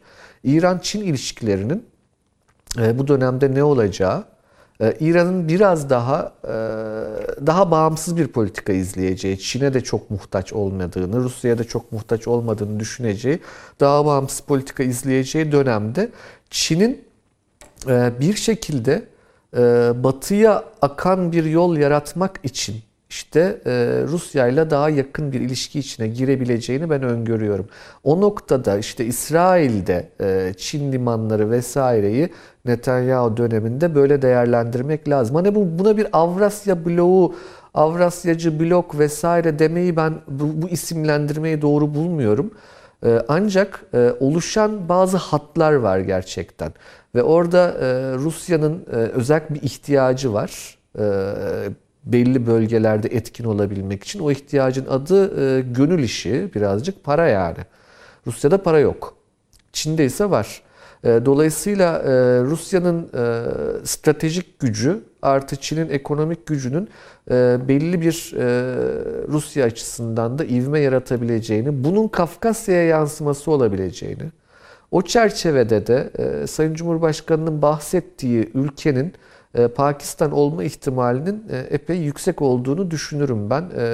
Kafkasya'da yani Azerbaycan'da e, ve Hazar e, hattında e, bir yeni ortak olarak. Dördüncü ülke. Aynı şekilde Orta Asya'dan, Türkistan dünyasından da bir ülke mümkün gibi görünüyor. O da büyük ihtimalle Özbekistan olacaktır gibi düşünüyorum. Özbekistan çünkü çok hızla toparladı kendisini son dönemde iktidar değişikliğiyle beraber e, ve daha agresif e, politikalar izleme ihtimalinin e, yüksek olduğunu değerlendiririm Özbekistan'ın ve Türkiye ile de çok yakın ilişkileri var gerçekten. İsrail hususu peki İsrail burada sizin Hocam, sorduğunuz soruydu. Hani İsrail de burada olabilir mi? İsrail orada var e, diyeyim. E, öyle bitireyim isterseniz. Yok bitirmeyin de şöyle. İsrail Heh, buyurun. mi yani? Yani işte dur yani Hayır Karış, orada var işte. derken e, o grubun içinde değil. yok yok hayır. Yanlış anlaşıldı söylediğim. Hani var zaten de fiziken kastediyor herhalde. Fi, fiilen orada var demek istedim üstadım. Fiilen orada tamam. ama bu grubun içinde e, olma ihtimali e, yok gibi görünüyor. Tamam. E, ancak e, İsrail'in e, Rusya açısından şöyle bir önemi olduğunu tespit etmemiz lazım. Doğu Akdeniz sahili Mısır, ve Suudi Arabistan'a kadar uzanan bir hat oluşturmaya çalışıyor şu an Putin. Ee, Biden'ı karşılayacak bir hat yaratma derdinde. Bunun içinde Suudlar var, bunun içinde Mısır var, bunun içinde İsrail var. Ee, ve o hat e, bir şekilde Putin adına hani bir e, kırılamaz direnç hattı değil ama ee, kendi etrafından e, çok da fazla ilgiyi biraz daha etrafa dağıtmak için gerekli olan bir hat gibi görünüyor. Peki. Ama e, bir de de önemli bir konu konuştunuz. Oraya vaktim kalmadı herhalde. Yok yok vakit içinde. Nedir o konu? Siz onu söyleyin bir. Ben başka bir şey soracağım çünkü. Ee, şey e, şeyi söylediniz hani bu e, Libya ve Suriye'de e, Türkiye tamam, ve oraya geleceğiz. O bu, bu akşamın konularından var mı yok birisi. Mu? Taşansı hocam. Şöyle ama ondan Çünkü o da önce- buna bağlı. Tamam eyvallah. Zaten hani açıklama da zaten o hattı çiziyor ama şimdi siz konuşmanızda ismini büyük bir puntoyla atmamakla birlikte stratejik ve ekonomik ortaklıktan hareket eden bir Rusya-Çin ilişkisinden bahsettiniz. Güzel. Sonra Evet. hatta bunu aldınız Orta Asya üzerinden Kavkasya'ya getirdiniz. Güzel. Esasında Süleyman Hocama da biraz uyuyor bu yani o kadar şey değil. Sayın Cumhurbaşkanı'nın konuşmasında Putin'le bahsettiği üç ülke, Rusya, Türkiye, Azerbaycan'ın üzerine Pakistan, Özbekistan'ı eklediniz. Doğal olarak ortaya şöyle bir şey çıkmış oldu. Rusya, Türkiye, Azerbaycan, Pakistan, Özbekistan, Rusya, Çin. Hatta hani ben Süleyman Hoca'yı kızdırmak pahasına şeyde yani biz tamam istemeyiz falan da hani sonuçta dünya başka bir şeydir yani dış stratejiler falan işte İsrail ismi söylendi. Yani burada var diyorsunuz. Yani ben te, temenni Canım, etmek var. Yani öyle diye değil. Cumhurbaşkanı'nın çizdiği çerçevenin içinde İsrail olduğunu ben, düşünmüyorum. Ben Ama de düşünmüyorum ama. İsrail'in dünyanın her tarafında yani var nasıl? Yok değil. İşte e, Azerbaycan'la işte bu hava araçları, şunu, bir takım bir silah satışları filan dahil yani. Takım anlaşmalar içerisinde olduğuna şüphe yok. Ama bu Cumhurbaşkanımızın sözünü ettiği çerçevenin içerisinde İsrail e, olduğunu düşünmem. Ben de düşünüyorum. Ama O- şöyle ya şunları düşünüyorsunuz. Ama mesela daha şey bu Ukrayna dahil olmak üzere yani hani başka şey Hazar'la bağlantılandırılamaz o sadece çünkü. Sadece Özbekistan desen ondan da yani mesafeler var yani bunlar ufak tefek mesafelerden Ama şunda yani çünkü e, Sayın Cumhurbaşkanı saydıktan sonra Sayın Putin'le görüşmesinde 5 rakamı hissediliyor. Toplamdaki 5 Evet. rakamı hissediliyor. Dört beş ülke. Pakistan'da mutabıksınız. Evet evet tabii. Özbekistan'da mutabıksınız. Evet, olabilir. Böyle bir hal çıkıyor. Şimdi onu bölgenin tamamına bakalım nasıl giydireceğiz ama biraz sonra efendim bir reklamlara gidelim. Az buz iş yapmadık biraz önce. Hemen döneceğiz. Evet.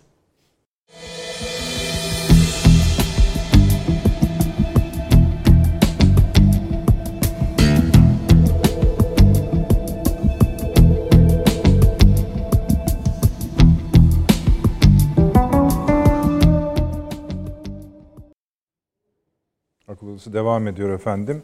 Kafkaslardan bir minik ittifak adayı çıkardık ama bunu diğer bölgelerle bağlamaya hatta biraz da Süleyman Bey'i ve Avni Bey'i kızdırarak İsrail'e bağlamaya da gayret ettik. Ama geri tepti. Kızmadık Geri tepti.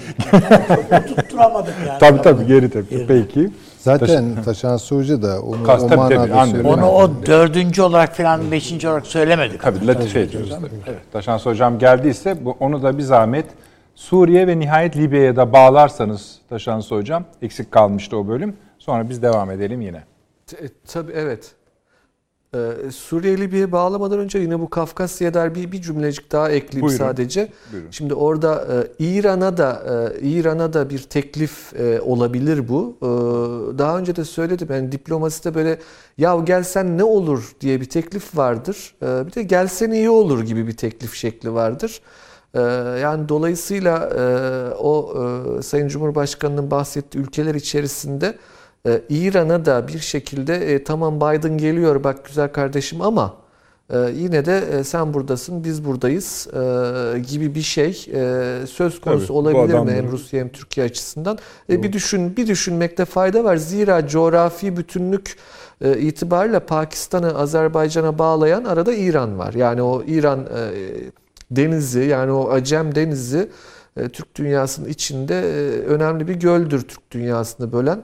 Bir Hazar Gölü, bir e, Acem Gölü işte iki göldür Türk dünyasını ayırıyor zaten birbirinden. O anlamda bir düşünülebilir bu Ee, diye e, bu kısmı bitireyim. Şimdi öbür tarafı yani e, Rusya'yla bir şekilde bu Biden'ın gelişinden mütevellit Rusya'nın hissettiği kaygılar aslında beklenmedik bir şekilde yani Rusya'nın genel doğasına aykırı bir şekilde Kafkasya'da Türkiye ile belli bir işbirliği yapma imkanını yarattı. E, o anlamda hayırlı da oldu e, Azerbaycan açısından. E, ancak e, bunun Suriye ve Libya'ya teşmili konusunda dikkatli bakmak gerekir. Çünkü e, ben hep söylüyorum hani Rus bürokrasisi bu kadar e, kapasiteli mi diye kaygılarım var. E, bu yukarıdan devlet başkanlığı, cumhurbaşkanlığı düzeyinde kotarılırsa ancak kotarılabilir diye düşünüyorum. Zira bu Türkiye'nin Azerbaycan'da Rusya'nın barış misyonunu gözleme misyonu konusunda bile, onun yeri konusunda bile epeyce bir e, zor ilerlediğini tespit edebiliyoruz sürecin Rusya-Türkiye arasında.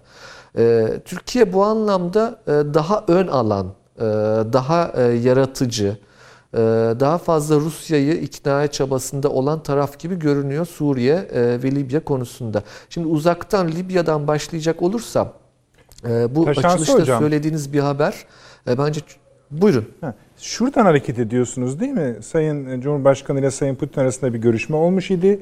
Bu görüşmenin yansıyan notlarından Evet, biri evet. Suriye'deki ihtilafın sona erdirilmesi için de Dağlık Karabağ'da olduğu gibi denilen hızlı ve somut adımlar atılması gerektiğine dikkat çeken, Libya'da birlik ve bütünlüğü korumak için de hem siyasi hem askeri görüşmelerde Türkiye ve Rusya arasındaki işbirliğinin sürdürülmesi gerektiği ifadesi üzerinden Suriye. özel Yani evet evet. Buyurunuz Taşan Soy.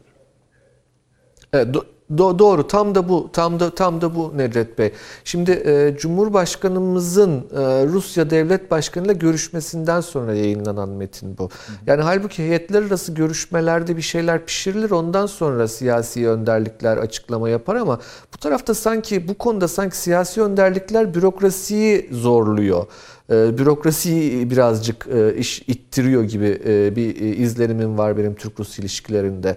E, şimdi Libya'dan başlayacak olursak e, çok önemli bir haber verdiniz. Yani bu EUCOM ve Afrikom'un yani Avrupa Komutanlığı ve Afrika Komutanlığı'nın Amerika tarafından birleştirilmiş olması çok manidardır. Bu birleştirme kararı Pentagon çerçevesinde gerçekleşti. Yani Trump yönetiminin bir kararı değil bu. Bu aslında Biden yönetiminin arzu ettiği ve Biden e, henüz iktidara gelmeden Pentagon'un hazırlık olarak e, yaptığı, aldığı bir karardır. Şimdi bu karara baktığımızda hatırlayacaktır sevgili seyirciler de e, daha önceki programlarda e, şunu söylemiştik. Eğer Biden gelirse Afrika'da Çin'e karşı Avrupa ile işbirliği yapacak Amerika cümlesini biz aylar evvel kurmuştuk. İşte Doğru. bakın o işbirliğinin e, teşkilat yapısı anlamındaki yansımasıdır bu. Yani Avrupa Komutanlığı ile Afrika Komutanlığı'nı birleştirmek demek Afrika'ya e, artık Avrupa ile beraber bakacağım ben demektir.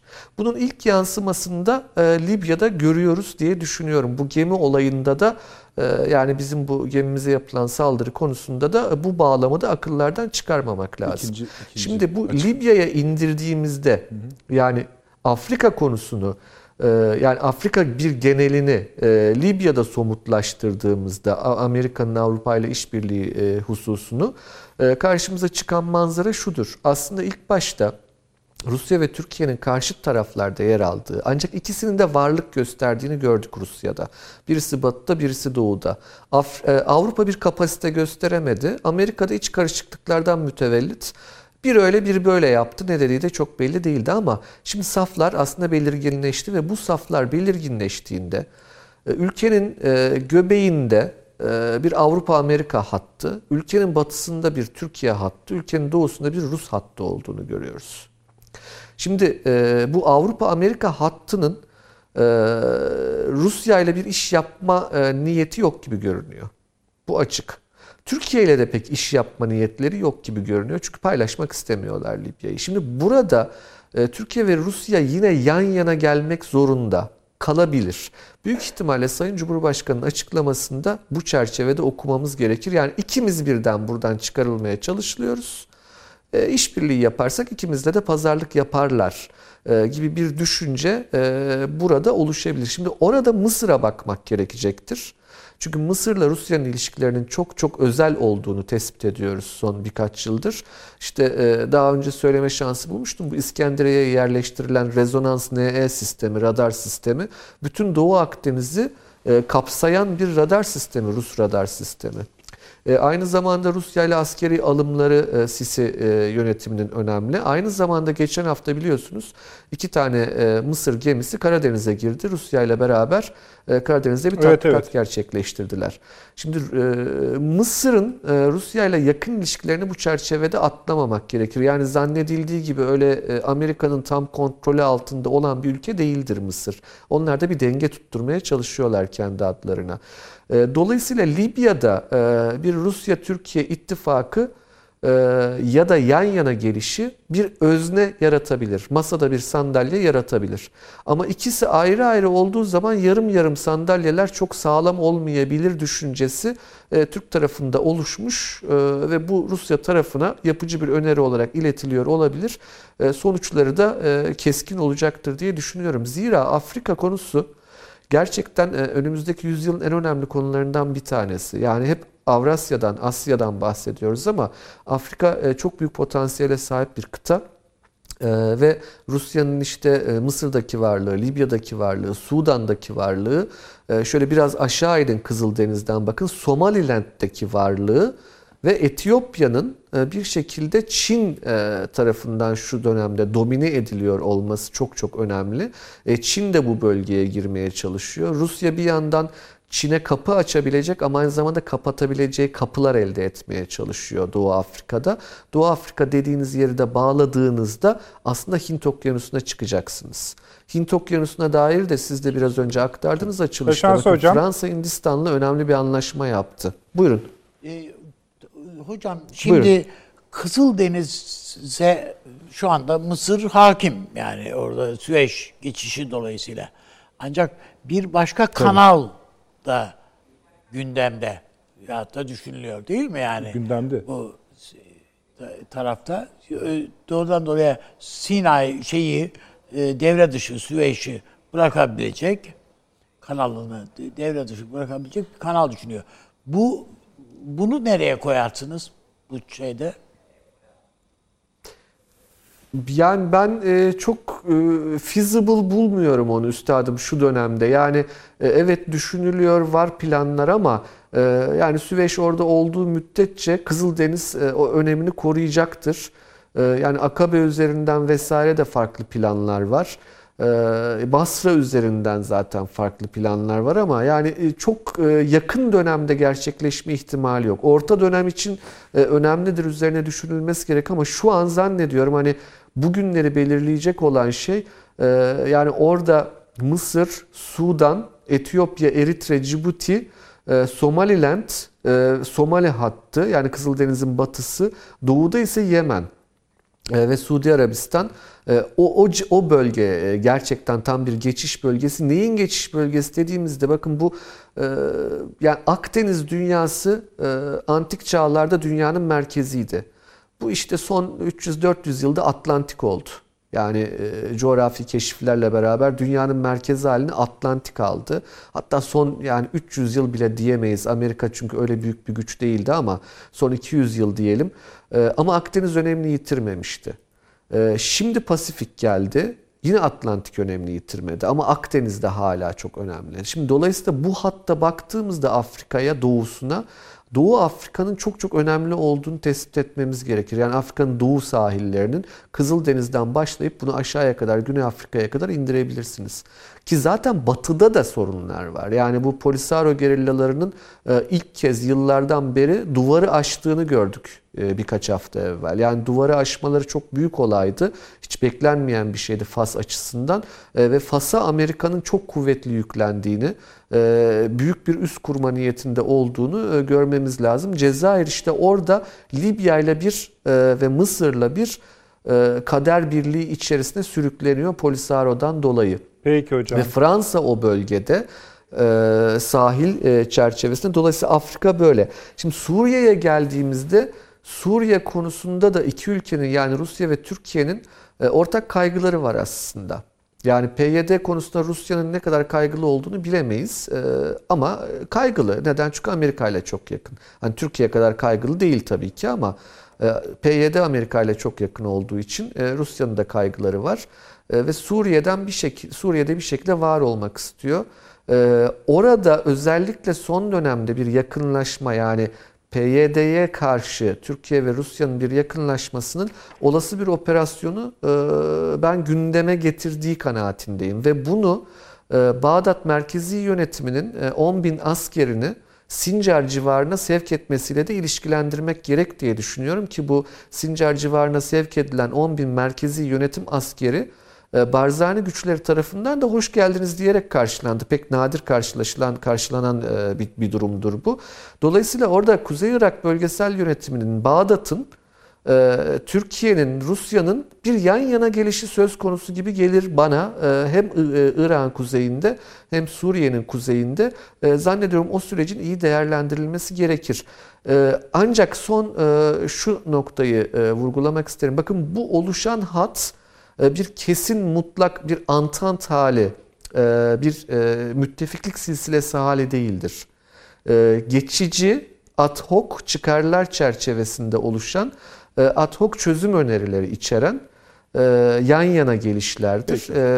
Ancak bunun içerisinde mutlaka farklı kopuşlar olacaktır orta dönemde diye düşünüyorum. Peki. Şimdi Süleyman Hocam'a gideceğim ama size şöyle geleceğim.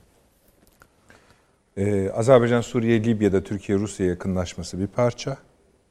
Hemen yanında paralel olarak bu Afrikom, Eurocom'un birleşmesi üzerinden yapılan yorum. Yani ne Biden ne Trump bir de ortada giden Pentagon. Zaten gidiyordu biliyoruz. Öyle mi bilmiyorum. Öyle soracağım size ama bir önce şöyle bir şey danışmak istiyorum Avni Bey. Şimdi Biden daha tam resmi olarak iktidara yani koltuğa oturmadı. İki, bölgeye ve Türkiye'ye ilişkinde ha Türkiye'yi de geçelim. Bölgeye ilişkinde ağzından bir somut bir şey duymadığımız gibi hayata geçen bir eylemi de zaten yok. Ama böyle bir devinim yaşıyor bölge.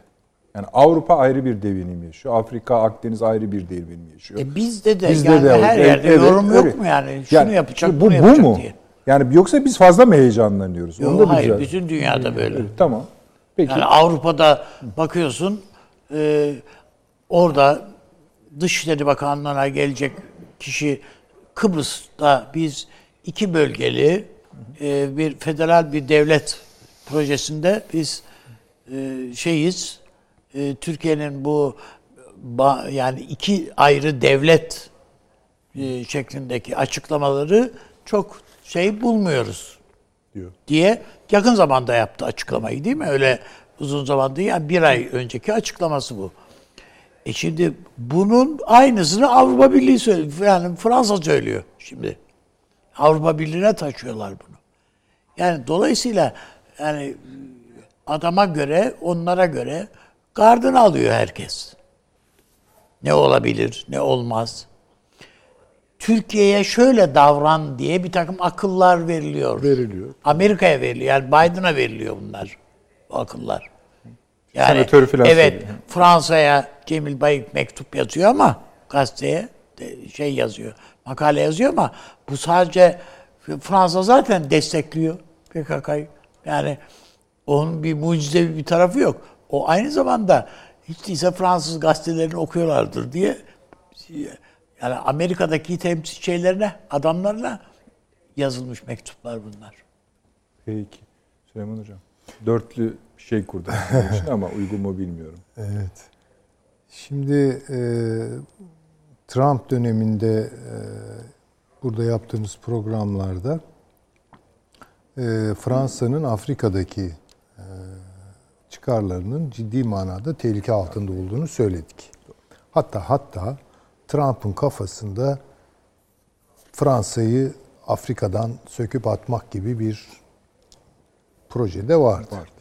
İş oraya da gidiyordu. İş yani oraya da gidiyordu. Yani Avrupa'da bile dayak yiyecekti hocam. Biz olmasak Almanca konuşuyordunuz e, şimdi diyor, falan diye tabii, tabii. diye kadar götürdü adam. Yani Amerika Birleşik Devletleri Fransa ilişkileri falan çok gerildi. Tıpkı Almanya Amerika Birleşik Devletleri ilişkileri gibi. Şimdi bunlar değişecek. Değişiyor. Bundan sonra Afrika'da ben Fransa ile Amerika Birleşik Devletleri'nin birlikte e, operasyon yapacağı kanaatindeyim. Yani Fransa'dan gelen bir açıklamanın acaba bunun Amerika'daki aksülameli ne olur gibi bir tartışmaya zemin oluşturması artık lükstür. Yani bu büyük ölçüde işte Amerika Birleşik Devletleri ile Fransa'nın da birlikte kotardığı bir siyasettir gibi bakmakta fayda var. Almanya elini rahatlatacak ve Akdeniz'e daha fazla girebilecek. Ya bütün bunları değerleyip organize edecek, orkestre edecek unsur NATO. Şimdi bütün ayarlamalar bunun için yapılıyor zaten. Yani niye CENTCOM'la bilmem Afrikom'u neyse ya Tabii. Avrupa Birliği e, şey Avrupa e, Amerikan kuvvetleriyle Afrika, Afrika e, Amerikan kuvvetlerini birleştiriyorsunuz ki yani bir kere niye ayırdınız o da bir şey yani aynı teşkilatın şubeleri de olabilirdi bu. Her neyse yani tabii uzmanlıklar falan giriyor. Var, var. E, Hatta belki şu da var Süleyman Hocam. Bunların komutanları arasında da zaman zaman zaman zaman tamam. rekabetler oluyor falan. Yani şimdi daha kompakt bir siyaset yürüteceklerini daha ne diyelim ona hatta sert tabii, bir tabii. siyaset yürüteceklerini öngörebiliriz. Ve bunun ben tamamen katılıyorum Taşan Su Hoca'ya.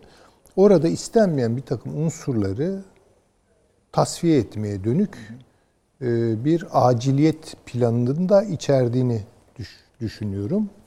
Türkiye ve Rusya'nın buradan sökülüp atılması. Ha şimdi bunu Rusya görmüyor mu? Görüyor. Türkiye görmüyor mu? Görüyor. Fakat Libya'da öyle konuşlanmışız ki karşılıklı olarak yani. Tabii tabii. Kimse şimdi bunu nasıl aşacak iki e, devlet onu ben bilmiyorum. Yani bu bayağı bir üzerinde çalışılması gereken bir şey. Yani Türkiye pozisyonunu değiştirebilir mi? Değiştiremez. E, Rusya değiştirebilir mi pozisyonunu? Bilemem. Belki Türkiye'ye göre biraz daha e, hareketli olabilir orada. Çünkü Türkiye orada biraz daha gövdesiyle birlikte var. Rusya işte Wagner güçleri vesaire. Yani çekti mi onu başka bir tarafa bitti yani. Bilemem. Ama bu bir mühendislik gerektiriyor. Çok çalışılması gereken bir de Libya gibi çok karmaşık bir denkleme sahip olan bir evet. coğrafyada bu tip yer değiştirmelerin tahmin edilemez, öngörülemez riskleri de olabilir. Bilmiyorum yani bu olacak ama evet, yani bir yani şekilde bunun olacak. Bunun birçok e, varyantını yaptılar Türklerle Ruslar. Yani olmayacak işleri de yaptılar. Belki ama burada Mısır'ı da Taşan Hoca öyle bir gönderme yaptı ya. Yok o, o, o tespite de katılıyorum. Yani Mısır e, e, tam da odur. Yani onların da bir batı ile doğu arasında denge bulma problemi var. Yani e, işte bizim tanzimatın denge politikası sonra cumhuriyete bunun intikali filan bunlar hep anlatılıyor Türk dışişleri tarihi. Onların da buna benzer bir tarihleri var yani doğu ile batı arasında. İşte yani Asya ile Atlantik arasında bir salıncaklanan, salınım Halleri gösteren var. bir siyasal... Kendileri de emin değiller. Evet, şeyi var, sismografyası var öyle diyelim. Bir de bunun Afrika ayağı var ama. O bizden farklı. Biz yeni giriyoruz Afrika işlerine. Onlar bu işin içinde. Tabii. Şimdi tabii yeni gelişmeleri, Biden'ın gelişini Mısır nasıl değerlendiriyor? Amerika Birleşik Devletleri Mısır ilişkileri nasıl yürüyecek? Bu neye bağlı? Ee, şimdi Trump döneminde iyiydiler. Yani tamam. çünkü İsrail pivottu. Ona göre herkesin koordinatları belli oluyordu zaten. Biden yönetiminde insan hakları, demokrasi, şu bu falan ha, gibi. Onları bırakalım. Tamam ya ama onlar, yani bunun hesabında sormayacağız. Ama bakınız mı? ben onu Peki. arz ettim. Estağfurullah. Biden'la Amerika'da iktidara gelen neokonlardır. Bunu bir kere böyle görelim. Ne demokratlardır, işte ne cumhuriyetçilerdir, ne, ne şudur ne budur. İki ana akım çarpıştı. Paleokonlar kaybetti, neokonlar kazandı. Çünkü paleokonlar içeride kavgacıdır. Irkçılık mırkçılık yaparlar, bir şeyler yapar. Dışa karşı o kadar agresif değildirler. Yani olmayacaklarını en azından taahhüt ediyorlar. Öbürleri içeride konsensüs diye bir şey ki onu kuramayacaklar. Orada fos çıkacak ama kartlarını orada açıyorlar ama dışarıya karşı öyle değiller. Yani o Trump dönemindeki boşlukları birer birer dolduracaklar. İşte bakın bu son karar Avrupa e, evet. Amerikan güçleri, Afrika Amerikan güçlerinin birleştirilmesi bilmem ne filan bunlar yani zaten boşluk bırakmayacağız biz burada demeye matuf. Bunu biz şeyde de göreceğiz. Suriye'de de göreceğiz. Ee, Irak'ta da göreceğiz. Bana kalırsa Karadeniz'de de göreceğiz. Ee, Hazar'da da. yerden birileri. Yani bırakmayacaklar. Onu onu söyleyeyim. Ee, şimdi Mısır'ın e, dış siyasetinde bir dönüşüm olabilir mi? Ve bu Türkiye'nin yararına bir dönüşüm değeri taşıyabilir mi? Bu bence tamamen Amerika Birleşik Devletleri İsrail ilişkilerine bağlı. Bu bakın en şu an belirsiz gözüken, nereye gideceği belli olmayan ve de işte e, üstadımızın dediği gibi o hareketliliği en fazla hissettiğimiz, dünya çapındaki hareketliliği en fazla hissettiğimiz e, ne diyelim ona eksen burası. Hocam İsrail yangından mal kaçırıyor esasında şu anda. Yani şu an bir şey var. Yani o işgal altındaki bölgeler bilmem hepsinde o yeni yapılanmalar, Tabii, tabii. binalar patır patır dikiliyor filan. Şimdi şöyle bir şey var. Yani Netanyahu demek ne demek? Yani biraz da Trump kafası yani. yani ne diyelim? Yani öncelikle işte İsrail deyip efendim söyleyeyim İsrail'in çıkarlarını bölgede tesis etmek. Şimdi çok büyük bir destek aldı Trump'tan biliyoruz. Ama Biden'dan bu destek gelecek mi gelmeyecek mi soru işareti. Eğer bu destek gelmezse Mısır açığa düşer. Yani çünkü Mısır İsrail'e yakınlaşmak Tabii, tabii, suretiyle tutundu bugüne kadar. Ama Denge Taşan dediğiniz Su- siyaset o zaten evet, hocam Taşan için. Hoca'nın dediği gibi tabii Mısır-Rusya ilişkileri derindir. Ama bunu aşamaz. Yani bu, bu tabloda aşamaz. Ama eğer Biden İsrail'e karşı soğuk, Netanyahu'nun taleplerini karşılama konusunda kararsız veya işleri ağırdan alan en azından bir performans koyarsa ortaya, İran'la nükleer anlaşma bilmem ne meselelerini e, yükseltirse, tırmandırırsa İsrail Amerika Birleşik Devletleri ilişkileri gerilir. Yani şimdi orada küre müre de kalmaz. yani ve Mısır da açığa düşer. Suudi Arabistan da açığa düşer. Ee, Birleşik Arap Emirlikleri'nin zaten hiç önemi yok. Ee, Onlar ayrı değerlendirmeli ama Suudi Arabistan hakikaten açığa düşer. Mısır da. E çünkü hep şunu söylemiyor muyuz biz? Yani Biden'ın gelmesinden dolayı Suudlar endişeli işte Türkiye'nin kapısını hafif yokladılar falan diyoruz değil mi? E, şu an partneri İsrail. Peki İsrail ne yapıyor? İsrail de son derece endişeli tabii ki. Ve Trump'la şu ara güvenemedikleri için birlikte daha neler yapabiliriz? İşte İran'ı bombalamak gibi bir senaryo konuşuluyor. Olursa da hiç şaşırmayacağız. Ama bu Biden'ı bombalamaktır. Biden'ın siyasetlerini izin bombalamak. vermez Amerikan sistematiği bence. E, Valla bilmiyorum. Yani Pentagon izin vermez. Bence vermez. neye izin vermez? Bombalamaya mı? E, Valla bilemiyorum. Şimdi Ben tabii- sizi anlıyorum. Hani İran konusundaki şeyin tutu, Şahinlerin tutumunu falan bildiğimiz için öyle. Ama Biden daha fazlasını yapacağı için ben Ee, onu Ayrı tabii bir- bilemiyorum. Orada istedikleri rasyonel- savaşsa onlara vereceğini nasıl oluşuyor bazen Tabii, tabii. E, bekleniyoruz. Dolayısıyla Mısır şu an bekliyor bence ve e, bu bekleme süresini de Amerika Birleşik Devletleri İsrail ilişkilerini tartarak e, geçirecek. Eğer İsrail Amerika Birleşik Devletleri ilişkileri beklendiği gibi gitmezse Avrupa Birliği ve İsrail ilişkileri derinleşmezse ki belli mesafeler var, belli soğukluklar var. Gene bu İran meselesi yüzünden filan. e, İsrail'in ne yapacağını bilmiyorum. Yani İsrail'in de bu konuda herhalde bir takım planları var. Başka bir ihtimal Netanyahu'nun e, ekibinin e, iktidarı bırakması ve daha Biden tarzı düşünen bir başka e, İsrail'in ortaya çıkması. E, bunun da ben e, pek ihtimal dahilinde olduğu kanaatinde değilim. Yani bir kere zaten olağanüstü bir seçim yapılması lazım, erken seçim yapılması lazım. Alışıktırlar gerçi bunu yapmaya ama bunun arka planı boş. Yani İsrail'de Netanyahu'nun sonrası Lieberman olabilir yani. Yani daha da tırmanır bu işler orada. Öyle görüyorum ben. Onun için Mesela bu Avni abi demin sayarken söylemedi ama geçen programda bahsetmişti. Hamas'la da e, görüşme. Hayır adamlar olabildiği kadar ayaklarına bağlayan şeylerden kurtulmak istiyorlar. kurmaya çalışıyorlar ama yani tabii ki e, son derece e, Bunu şiddet de- şiddet bir takım siyasetlere dayalı olarak yani sindirmeye, ezmeye e, vesaire. Ee, onun için İsrail Amerika Birleşik Devletleri ilişkilerini nasıl seyredeceği bence birçok şeyi belirleyecek burada. Ben öyle görüyorum. Rusya'nın da e, İsrail siyasetlerini belirleyecek. Rusya'nın da Türkiye ve Mısır ilişkilerini bel- belirleyecek. E, Taşansı Hoca'nın kurduğu yani Putin'in kafasından geçen böyle bir blok oluşturma bu bir taslak. Tabii. Ama aslında tabii bu taslağı tehdit eden çok şey var. Var. Ee, Aslında şunu da konuşmuyoruz. Biden'ın söyledikleri ya da Biden'ın yapabilecekleri üzerine düşünülen her şey de taslak ve onu da tehdit edebilecek Ama çok şey hani var. bazıları nasıl söyleyeyim e, Elle yani durumda, doğru e, söylüyorsun. bir elbise dikerken işte eskiden annelerimizden biliriz patron çıkarılırdı.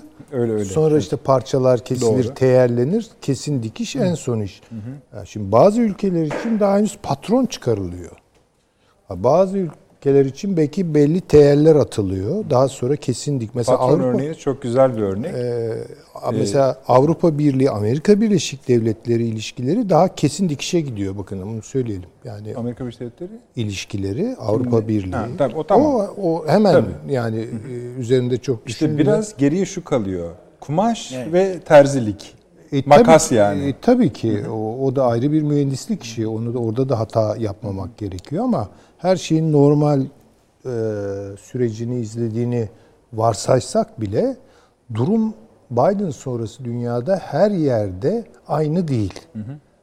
Mesela işte İsrail, Amerika Birleşik Devletleri bence en belirsiz kalan tarafı şu an. Çünkü şöyle bir takım lafların e, yazılarda, değerlendirmelerde dolaştığını görüyorum. İşte canım işte o da Yahudi kökenli filanca bakan. Yani çok da farklı Şimdi olmayacak. Onu yapacağız biraz sonra. Şöyle yapacağız. Hani biz böyle konuşuyoruz, esiyoruz, gürlüyoruz. Gayet güzel. Ama biliyoruz ki bu bakanların e, malzemesinde de öyle söyleyeyim. Harçlarında da kendi davranışlarını belirleyecek şeyler var. Var tabii Var. çok farklı. Hatta yani şuna bakmak lazım. Çünkü böyle biraz eğreti bakışlar. Yahudi yani falan. Dolayısıyla yani Kuşner gibi su taşır filan.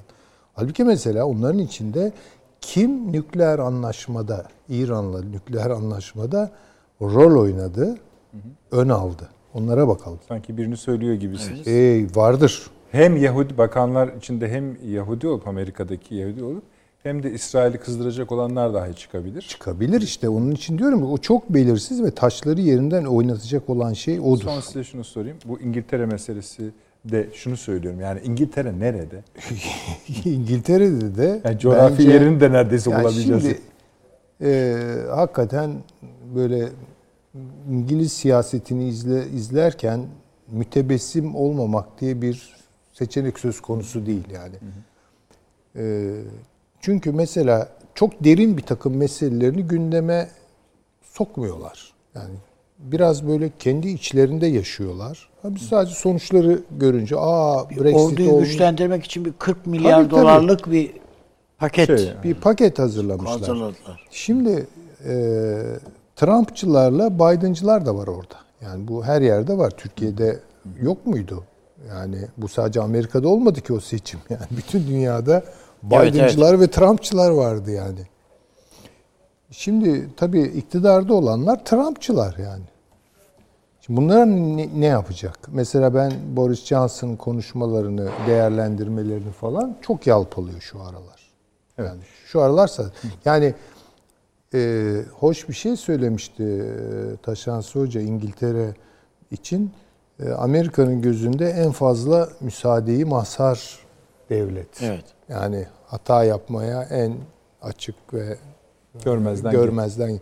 Yani birden dönebilir de Avrupa Birliği'ne tekrar üye olmaya da kalkışabilir. Balıkçılar şikayet Yani üç ediyor. parça şeyi takip edebiliriz belki İngiltere'yi biraz daha şeffaflığından sıyırmak, şey hani türlerinden sıyırmak için. Birincisi Boris ile Biden ilişkisine bir bakmak, Bir bakmak lazım. lazım. Tabii İki, tabii.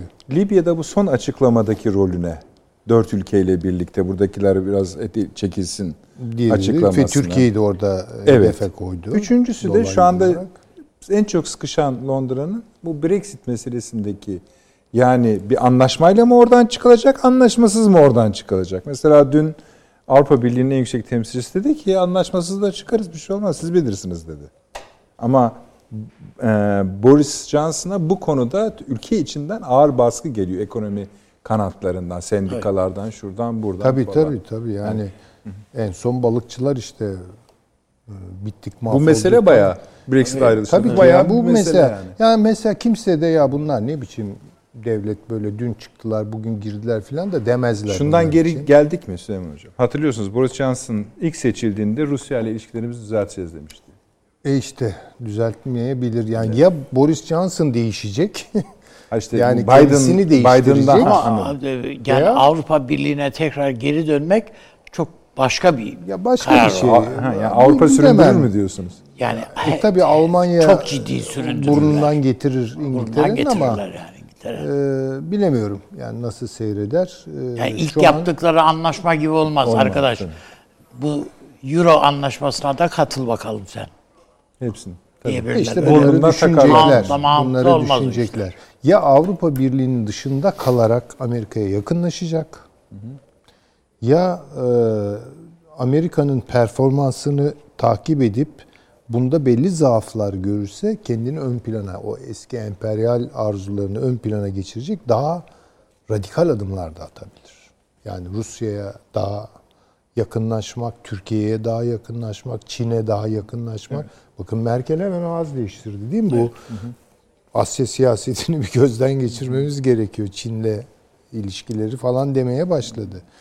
Yani İngiltere'den böyle bir şey duymuyoruz. Yani İngiltere esas olarak e, pozisyonunu aldı. Baktı Trump var. Çin'e belli bir mesafe koydu ama el altından devam ettirdi. Hong Kong meselesi çıktı falan ama hala bu süreci tek fırsat olarak görüyor. Kendisini yeniden çünkü yeniden bir Britanya'nın olması için e, Atlantik e, gücü olarak, kurucu gücü olarak e, Asya'ya kendini eklemlemesini görüyor. Zaten Pasifik'te eli rahat. Yani Avustralya'sı var, Yeni Zelanda'sı var vesaire. Ya bakacak, Bakacak. ve çok pragmatik götürecek bence. Peki. Önemli. Siz de Mısır'dan başlayarak oraya kadar gelirseniz Ben sevinirim. bir Ondan sonra Amerika'ya dönelim. işaret edeyim. Buyurunuz.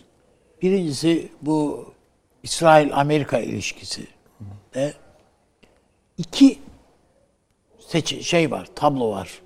Hangisi olacak onu bilemiyoruz. Tamam. Birincisi evet bu Biden yönetimi Obama yönetiminin bir uzantısı. Devamı yani. Ama tabii o birebir değil yani. Kendisi de zaten öyle diyor. Tabii. Ama Obama'nın tecrübelerini herhalde Biden değerlendirmiştir. Yani Netanyahu'yu Obama'nın kabul etmediği Netanyahu'yu Amerikan Parlamento Kongresi'nin ayakta karşıladığını herhalde hatırlayacaktır yani. Evet, evet. Bu Obama'nın yüreğine oturdu. Yani bu kadar ağır bir hakarete bir Amerikan başkanı e, bütün Amerikan tarihinde hiç herhalde uğramamıştır. Yok öyle. Ee, bekle birinci şey bu. Yani bunun acısını çıkarabilir İsrail'den. Soğuk davranır, mesafeli davranır. İsrail politikalarına özellikle bu işgal şu bu. Bunlara karşı şey ver. Ya da tam tersine.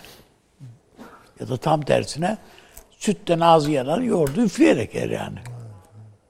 İsrail'e yaklaşır. Bu da olabilir yani. Yani ne kadar yumuşatırsak bunu ehlileştirirsek o kadar iyidir. Olabilir. Yani böyle bir şey de olabilir. İkincisi Avrupa Birliği Amerika Avrupa Amerika ilişkilerine bakınca da çok fazla öyle yani içli dışlı bir şey evet Avrupa'ya dönük yüzü Amerikan olacak. O ona şüphe yok. Anlaşılıyor zaten. Ama Trump öyle bir ölümü gösterdi ki Avrupa'ya hastalığa şükredecekler. Yani Biden'dan gelecek her istek Avrupa'da kabul görecek. İçlerine sinsin sinmesin. Yani daha iyidir nasılsa. Trump'ın getireceğinden diyerek bana göre o seçenekler öyle yürüyecek. Bu Türkiye açısından e, daha önce de yani düşündü yani bizi ürküde yani dehşete düşürecek kadar bir şey önümüze geleceğini düşünmüyorum ben açıkçası. Bu Türkiye ile masaya oturacak, pazarlık edecek falan anlamında söylemedim. Yani en azından Dışişleri Bakanı'nın Kıbrıs'la ilgili söylediklerini biliyoruz. Daha önceden bu PYD ile ilgili yapılan evet. açıklamalar var. Biden'ın bizzat kendisinin yani Erdoğan'la ilgili, Türkiye iç siyasetiyle ilgili filan lafları var, şunlar var, bunlar var. Ya yani ben en başta bu teklemekle olaylarını şey yaparken yani biz muhalefetle oynayacağız filan şeyleri. Yani hepsini altında bir bir şeyler var, kaynatılıyor diye düşünüyorum. O düşünüyorum. Ama bu Türkiye aleyhine bir şey e, kurgu yani Türkiye'yi gözden çıkarıp bunu ya Rusya'ya kap terk etsek ne olur ya falan. Böyle bir şey olacağını Hı, düşünmüyorum. Hayır, kaygıların mesela Suriye, mesela Tabii, YPG, aynı şekilde yani ben mesela Suriye konusunda daha yakın davranılabilir. Çünkü Trump'ın bu veyahut da Pentagon'un e, PYD politikası tutmadı kardeşim yani. Dikiş orada tutmuyor, patlıyor. Yani e, geçen e, topla şeyde ya Paşam söyledi ya Taşan Hoca söylediydi. Bu Arap birlikleri Suriye'de Amerika oluşturdu. E bu Türkiye bunun oluşmasında Türkiye'nin de etkisi var tabii ya. Oradaki aşiretlerle olan yakınlaşmaların da etkisi var. Yani orada o PKK veya PYD yapılanmasını parçalayan bir takım şeyler oldu. Bu Amerikan hamlesi. Ancak ama Amerika orada kendi kurgusunu tutturabilmek için yapıyor bunları. O Arap aşiretlerini örgütleme işini bilmem neyi filan filan. Yani Arap bayağı gücünü. üstadım Amerika ile Türkiye'nin yakınlaşacağını Hayır hayır hayır. Böyle bir şey söyleme. Ben kork yani korktu. Ağırlık hakkında. Ben sadece hani bize eğer şiddetli bir dalga gelecek, bir tsunami gelecek üstümüze bu tsunami'nin şiddeti ne olur anlamında söylüyorum bunu. Onun için bunu zaten hani göğüslemeye hazırlanmalıyız derken siyaset dikkat ederseniz oradan gelecek yorumlarda ya üzerine e, şeyde görevliler belli olunca özellikle e, Birleşmiş Milletler'e tayin ettiği temsilci, tayin edici, zenci evet. bir temsilci değil mi? Evet. Evet. Onun yaptığı konuşmada, Biden'ın da bulunduğu konuşmada e, artık diplomasi geri döndü dedi. Bu Türkiye'nin esasında e, lafını din, yani dayatmalardan, şundan bundan öyle Twitter işlerinden vazgeçtik. Biz diplomasiyle göreceğiz demektir. Bu Türkiye açısından da kötü bir şey, şey değil yani müzakere meselesidir. Eğer Türkiye e, mutlaka has, biz bir takım bize faturaları çıkaracaklar. Biz daha şimdi bu Halkbank bilmem neleri şu bu, bu biz bunları yani daha ne gelecek ne gitmeyecek biz bunlara daha henüz bakmıyoruz. Ama orada bunlara bakıyorlar. Önümüze bunlar gelecek yani bu dal bu tsunami dediğim benim o. Bu dalga bu şiddetli dalga büyük oranda bize gelecek. Bunun bu Amerika'nın Irak'tan biz çıkıyoruz diye o kadar asker yüklemesi filan palavra yani çıksan evet. ne olur? Sen orada bir örgütlenmeyi yaptıktan sonra. Yani zaten kalmış kalmış 300 tane, 350 tane PKK militanı. Bunu bunun PKK üzerine oynamıyor zaten. Başka bir e, ku, şey kurgu adamın üzerine gitti. Ben Türkiye'nin buna karşı gardını iyi alması gerektiğini düşünüyorum. Rusya ile daha bu manada doğru yan, yani yan yanalıkların da sabit olması. Bazen çünkü Türkiye diplomasisi e, Amerika ile ilişkilerinde geri adım atmaya daha mütemayil. Daha eğilim yani hemen filan. Burada yani Rusları Türkiye şu anda sağlam durmalı. Yani e, bu e, gerek İran'la olan bütün yakınmalarına rağmen Ankara'nın bütün yakınmalarına rağmen bizim bu e, Soçi mutabakatını bizim koruyor, koru, koruma gayreti içerisinde olmamız ve buna hassasiyet göstermemiz lazım. Amerika'nın çünkü karşısına çıkacağımız başka bir kart yok bizim şu anda elimizde. Yani sağlam bir kart bu üstelik de. Ee, o bakımdan ben e, ayrıyeten Amerika'nın tabii ilk meselesi yani Türkiye falan da değil yani ayrıyeten. Değil, Ee, değil. yani günde bilmem kaç bin kişinin öldüğü bir ülke. Pa- pa- bu koronadan yerlere sayılmış. Açlıktan insanların insanlar kırılıyorlar. Yani ka- pa- bir şekilde banknot matbaa, matbaasına emir verip dolar bastırıp herkese gökten dolar saçacak. Başka yapabil vereceği başka hiçbir şey yok. Aşı bile veremedi adam ya. Yani onun için Amerika'nın birinci derdi, Biden'ın bana göre birinci derdi önce Amerikan halkına bak geldi ortalıkta bir soluk aldık dedirttirebilmek. Yapabilirse bunu.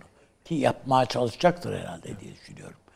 Ee, daha e, ya Obama bunun şeyi gelmeden gel, başladığının ikinci günü mü neydi bu Nobel?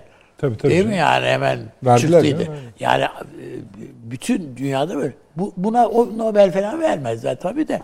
Ama e, Obama mutlaka bir hat hareket çizgisi ne işaret etmiştir. Şöyle yapsan iyi olur diye. Ve biz mesela yeterince değerlendiremedik. Obama'nın Ankara'da parlamentoda mecliste yaptığı bir konuşma var. O tam bir fırçaydı yani Türkiye'ye. Bunu bunları mesela yeniden bizim siyasetimizin falan okuması lazım diye düşünüyorum. Yani Peki. Peki teşekkür İşaret edebileceğim şeyler bunlar. Çok teşekkür ediyorum. Taşan Hoca'ya gideceğiz ama yani Amerikan kabine üyelerinin malzemeleri üzerinden de hareket ederek bir reklama gidelim efendim. Kısadır döneceğiz hemen.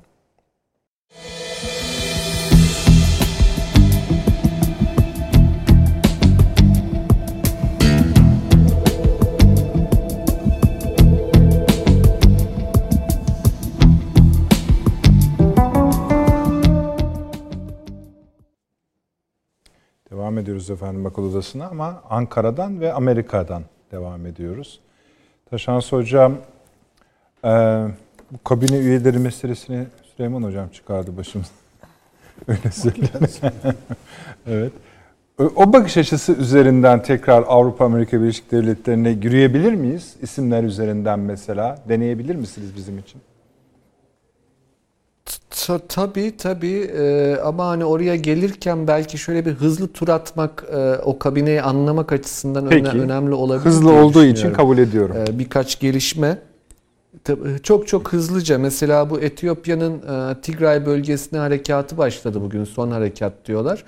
E, Yani o Biden'ın gelişiyle ilişkilendirmek gerekiyor. Çünkü e, Rönesans Barajı'na e, finansman Çin'den ve Mısır'ı sıkıştıran bir şey bu. E, Trump ne kadar karşıydıysa Biden da o kadar taraftarı. Şimdi bu bunun dışında mesela Lavrov'un Irak Dışişleri Bakanı ile yaptığı toplantıdaki bazı cümleleri var. Çok önemsiyorum. Bu şu biraz önceki Sincar ve Suriye'nin kuzeydoğusu ile ilgili e, olası gelişmeler açısından önemlidir diye düşünüyorum. Hem de Türk-Rus ilişkileri anlamında.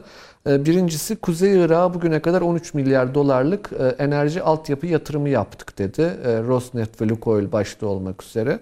İkincisi e, Bağdat merkezi hükümetiyle de güvenlik işbirliği konusunda dedi e, kusursuz bir ilişkimiz var. Amerikalıların çekileceğine falan da güvenmiyoruz ama biz buradayız dedi Lavrov. Şimdi bu Irak'ı da yine o çerçevede değerlendirelim. Ee, Diğer bir husus e, Süleyman Hoca'nın söylediği e, metaforla patron çıkarmak e, terzi işinde. Şimdi sırtı kola dikmeye çalışıyor. Teyel değil dikiş atmaya çalışıyor Amerika doğru. Yani sırt Amerika kol şeyse eğer Avrupa'ysa ama kolun teyelleri atıyor. Yani kolun kendi içinde sıkıntılar var. Örneğin e, Macaristan ve Polonya Avrupa Birliği'nin 2021-2027 bütçesini veto etti birincisi. İkincisi Brüksel e, Macaristan'ı uyardı e, Rus aşısını almaması konusunda. Bakın bu aşı mevzu artık bir stratejik tercih haline aldı ülkeler için. Yani kim kimin aşısını kullanıyor stratejik tarafını belirleyen bir şeye doğru gidiyor. Bu bunu iyi takip etmek lazım diye düşünüyorum. Diğer bir husus e, Hindistan, Afrika'dan bağlayacak olursak, şimdi Fransa üst kuruyor, Hindistan'la asker ilişkilerini geliştiriyor. Bunun yanında Amerika'da 5. ve 7. filolarını bu bölgede tahkim etme kararı aldı. Bakın bu Trump'ın başlattığı e, Hindistan'la yakınlaşma ve Çin'le e, konfrontasyon akımının hala devam ettiğini gösterir. Yine burada Hindistan-Çin karşıtlığının komik bir şekilde Malezya'ya kadar uzandığını görüyoruz. Yani Malezya'daki 2 kilometrelik bir köprünün yapımı konusunda birbirlerine girmiş vaziyette Hintliler ve Çinler. Çinliler e, bu, bu bunlar e, önemli oradaki asıl ana hattın hala devam ettiğini e, gösterir. Diğer bir husus yine Macaristan teyel tutmuyor dedik ya Avrupa. E, Şoroş mesela e, bir makale yazdı işte Orban'ı e, yerin Yerden dibine yani. gömen bir makale. Orban ona cevap verdi vesaire. E, şimdi burada hani bir, bir hatlar var. Yani Polonya, e, Macaristan, Rusya, İsrail, Suudi Arabistan, Mısır, Pakistan bir bir hattan bahsedebiliriz. Bir muhafazakar hat aslında bu. Buna karşı ise e, daha nasıl söyleyelim ulus üstü bir e, bütünleşme arayan bir Amerika var artık. Şimdi bu en başta açtığımız konu yani sizin açtığınız NATO'daki değişiklik önerileri konusuna baktığımızda bakın NATO'yu NATO yapan husus her bir üyenin eşit oy hakkı ve veto hakkına sahip olmasıdır. Yani bir uluslararası örgüttür NATO. Ee, uluslararası örgüt ile ulus üstü örgütü ayıran husus tam da bu veto hakkına dairdir. Mesela Avrupa Birliği bir ulus üstü örgüttür. Çünkü egemenlik devri vardır merkeze. Şimdi NATO'da egemenlik devri başlatmak demek daha kaynaşmış, bütünleşmiş bir e, yapı arayışı demek. Bu e, ulus devlet açısından belli yerlerde tepki yaratacaktır ve bunun ben sadece Macaristan, Polonya e, gibi ülkelerle sınırlı kalacağı kanaatinde değilim. İngiltere'nin de çok ciddi buna refleksif tepkileri olacaktır. Hatta belki Fransa'nın. Yani şaşırtıcı gelebilir size ama e, Fransa'nın genlerinde taşıdığı e, bazı hususları göreceğimiz kanaatindeyim. Şimdi başka bir husus yine NATO'ya dair bu e, ortakların oy hakları ya da katılımları vesaire. Burada baktığımızda Güney Kıbrıs Türkiye açısından çok kritik. Yani bu Türkiye açısından kabul edilebilir değildir. Avusturya, İrlanda ve Malta içinde de baktığımızda İrlanda'nın çok önemli olduğunu tespit etmemiz lazım. Yani Boris Johnson'la Biden arasındaki en önemli tartışma konularından bir tanesinin İrlanda olacağını aklımızda bulunduralım lütfen. E, çünkü Biden İrlandalı e, bu konuya çok özel hassasiyet gösteriyor. Katolik yani İngiliz İrlanda karşıtlığı, Katolik Protestan karşıtlığı artı Boris'in muhafazakar ulus devletçi tavrına karşılık Biden'ın daha evrenselci ve ulus üstücü tavrı ee, Çin'e karşı e, Boris'in e, kuşatmacı tavrına karşı Biden'ın daha appeasement taraftarı olması, yumuşatma taraftarı olması aslında bu iki unsuru e, ciddi anlamda yaran pek çok başlık olduğunu gösterir. Diğer bir başlık tabi Doğu Akdeniz konusunda Boris Johnson'ın daha Türkofil olması, Türkiye'ye yakın durması Biden'ın ise daha Grekofil, e, Rum ve e, Kıbrıs tarafına yakın durmasıdır. Yani çok fazla başlıkta bunlar karşı karşıya. Biden e, şey kalır mı, Johnson kalır mı Allah bilir. Bunun benzerlerini Netanyahu-Biden ilişkisinde de kurmamız mümkün bakın. Yani Netanyahu'nun İsrail ile Gantz'ın İsrail'i gerçekten taban tabana zıt iki ülkedir. Şimdi bu genel çerçeve içerisine baktığımızda e, Orban'a yazdığı mektuptan alıp e, Amerika'ya gidecek olursak şöyle tepeden bir ana başlık atayım onun altını doldurayım isterim. Kissinger sağ, Brzezinski öldü. E, Kissinger muhalefete düştü, Brzezinski iktidarda. Yani Brzezinski'nin dünyaya dair tahayyülünün Biden ekibi tarafından olduğu gibi kabul edildiğini peşinen bizim anlıyor olmamız gerekir. Yani Brzezinski'nin temel derdi Avrasya stratejisidir. Ve bütünleşmiş bir Avrupa kimliği üzerinden, Avrupalılık, daha doğrusu Batılılık kimliği üzerinden yaklaşır Brzezinski dünyaya. E, o anlamda e, bana e, Toynbee'yi hatırlatır. Spengler'ı hatırlatır, Danilevski'yi hatırlatır. Bir medeniyet çerçevesi içerisinde değerlendirir. E, ve Batı'nın batılılaşmayı destekleyen yayılmacı politikasının altyapısını oluşturma taraftarıdır Brzezinski. E, toprağı bol olsun çok e, tabii dehşet bir beyindi. E, Brzezinski'nin yanında bir ismi daha zikretmek gerekir. O da Madeleine Albright'tır. Bakın Brzezinski Polonya Yahudisidir ve bir Polonyalı'nın bütün hissiyatını üzerinde taşırdı. Yani Rusofob olmasıyla, e, ondan sonra daha evrenselci düşünce sistematiğiyle vesaire. Madeleine Albright da Çek Yahudisidir, Praglıdır. E, o da bir Çek'tir gerçekten. Yani bir Avusturya Macaristan çocuğudur ama e, ayrılıkçılığı sever. Ondan sonra faşizme karşı refleksleri çok kuvvetlidir Faşizm vesaire. isimli son Bu kitabı o kadar ismi, parlak değildi ama Taşansı Hocam. Çok yüzeysel ya, buldum kitap ben. Kitap parlak değil ama uyarı çok kuvvetli bir uyarı. Yani bir eski Amerikan Dışişleri Bakanı'nın dünyada faşizm tehlikesi var diye kitap yazması önemlidir. İçerik olarak baktığınızda hani bir akademik tatmin e, bulma şansımız yok yani ama e, yani önemli. Peki. Öyle bakmak lazım. Şimdi bu iki isim yani Brzezinski ve Madeleine Albright'ın düşünce sistematiğini Obama'nın pratikleriyle harmanlayalım zihnimizde.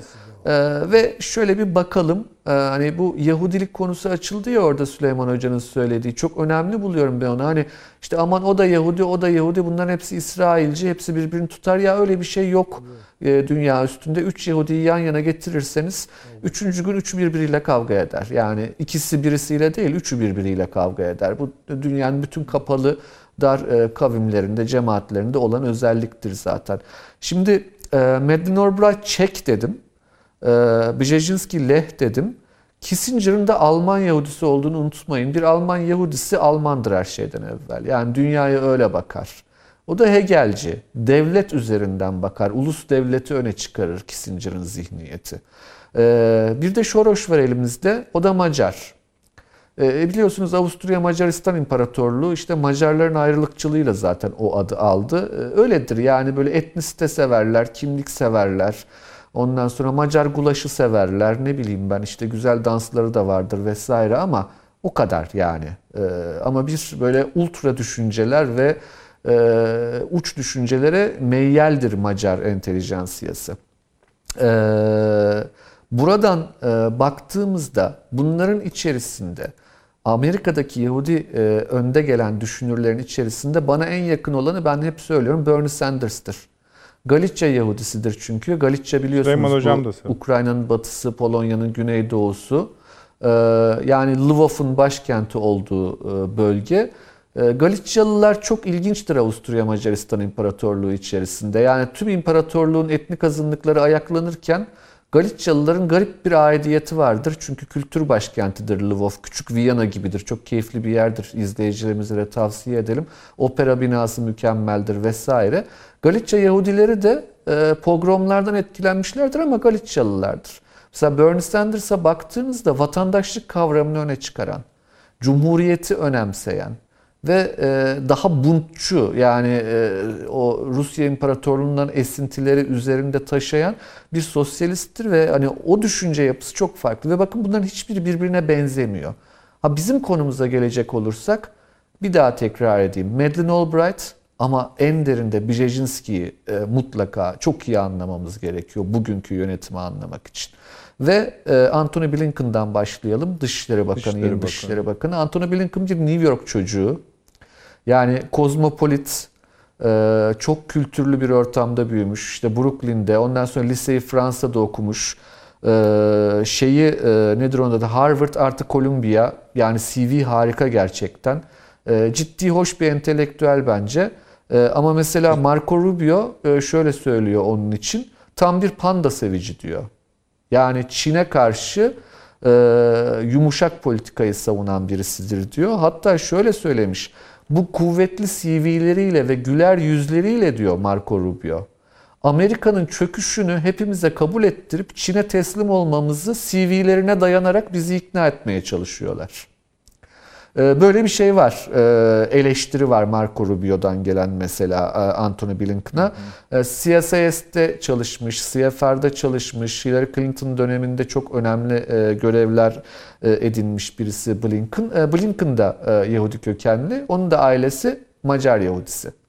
Şimdi biraz önceki kategorizasyonumun içerisinde hatırlayacaksınız. Ee, Jack, Sullivan, Jack Sullivan e, ulusal, ulusal güvenlik, güvenlik danışmanı olmuş 43 yaşında. Ee, ve yani Blinken da çok genç biliyorsunuz 50'lerinin başında. Ee, Jack Sullivan da Yale hukuk mezunu ki Amerika'da çok çok parlak bir şeydir, kariyerdir bu. O da e, Clinton döneminde siyaset planlama genel müdürü olarak çalışmış Dışişleri Bakanlığı'nda. Yani çok, gerçekten bunlar hani çok parlak e, kariyerlerdir. Avril Haines var, istihbarat direktörü.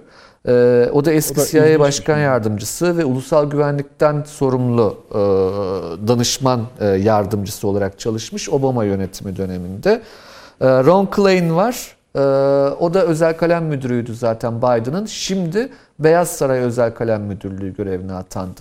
Ekibin tamamına baktığınızda ekibin tamamının aslında Obama yönetiminin ve Obama yönetiminin içerisinde de özellikle Hillary Clinton ekibinin çok ağırlıklı olduğunu tespit etmemiz gerekiyor.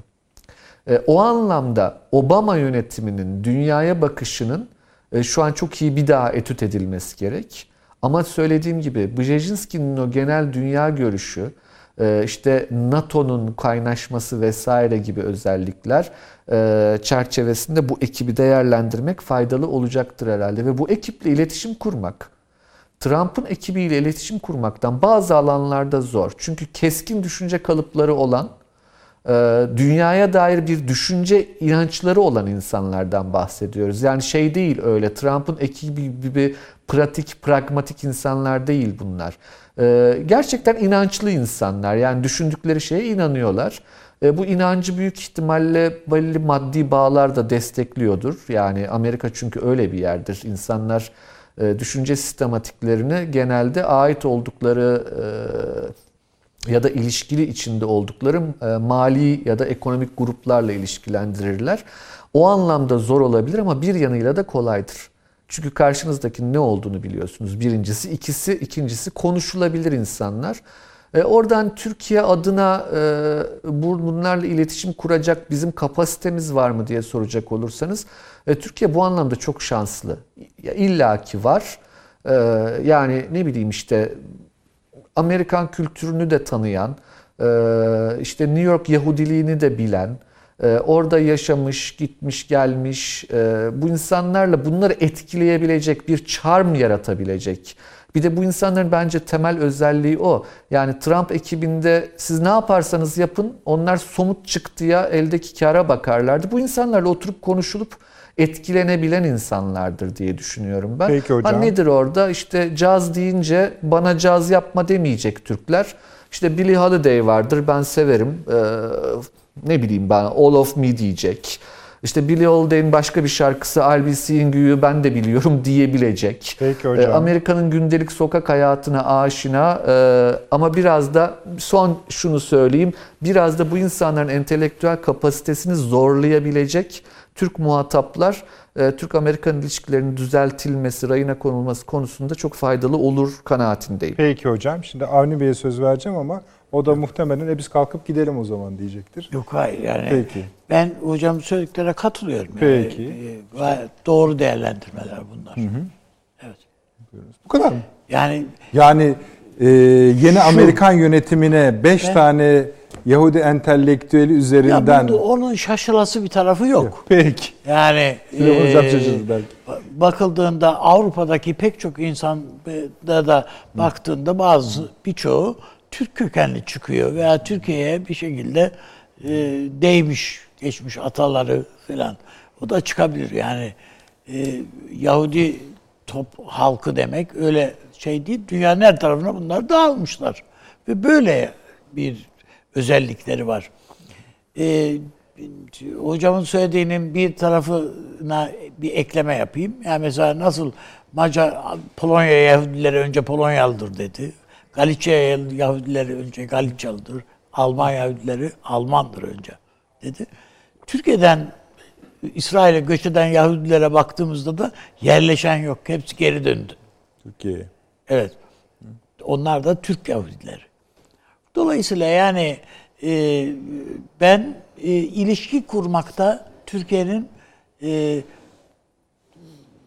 çok fazla e, zorlanacağını düşünmüyorum açıkçası. Ama derdini anlatmayı başarabilecek ha o ayrı bir mesele. İlişki yani diyaloğu açıklar ama ne kadar din şeyler ikna olmaya hazırlar. Yani şimdi biz 15 Temmuz'u geldi adam burada dedi ki Türkiye'nin bağrına saplanmış hançer dedi. Hala o da o kanaatte ise e bu Fethullah Gülen'in orada duramaması lazım. İşte öyle de doğru Ha, söylüyorsunuz. Yani bu başka bir iş. Çünkü orada o Fethullah Gülen'i Fethullah Gülen haline getiren işte Amerika'daki istihbarat yapılanması, şu bu filan bunları aşar. Hayır böyle bir şey yok.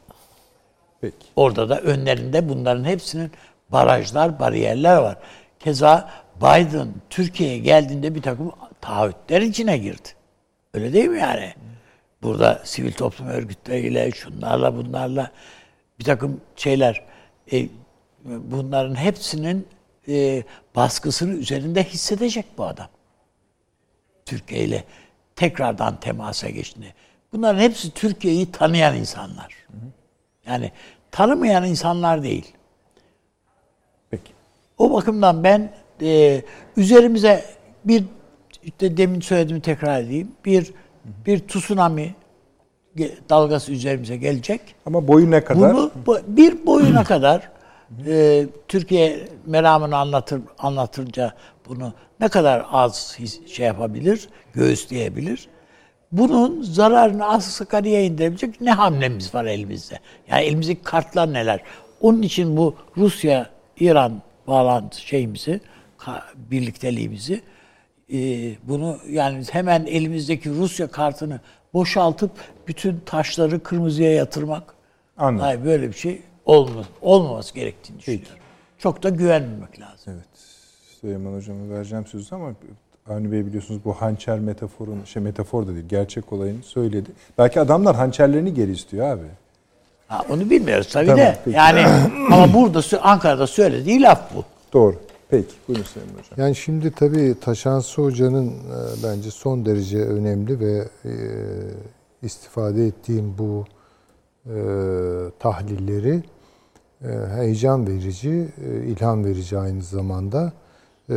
Bir bakıma işte bu figürlerin entelektüel, kültürel arka planlarını hangi toplumsallaşma evrelerinden gelip hangi doktrinler üzerinde e, karar perdeleri teşkil ettiklerini filan gösteriyor bize.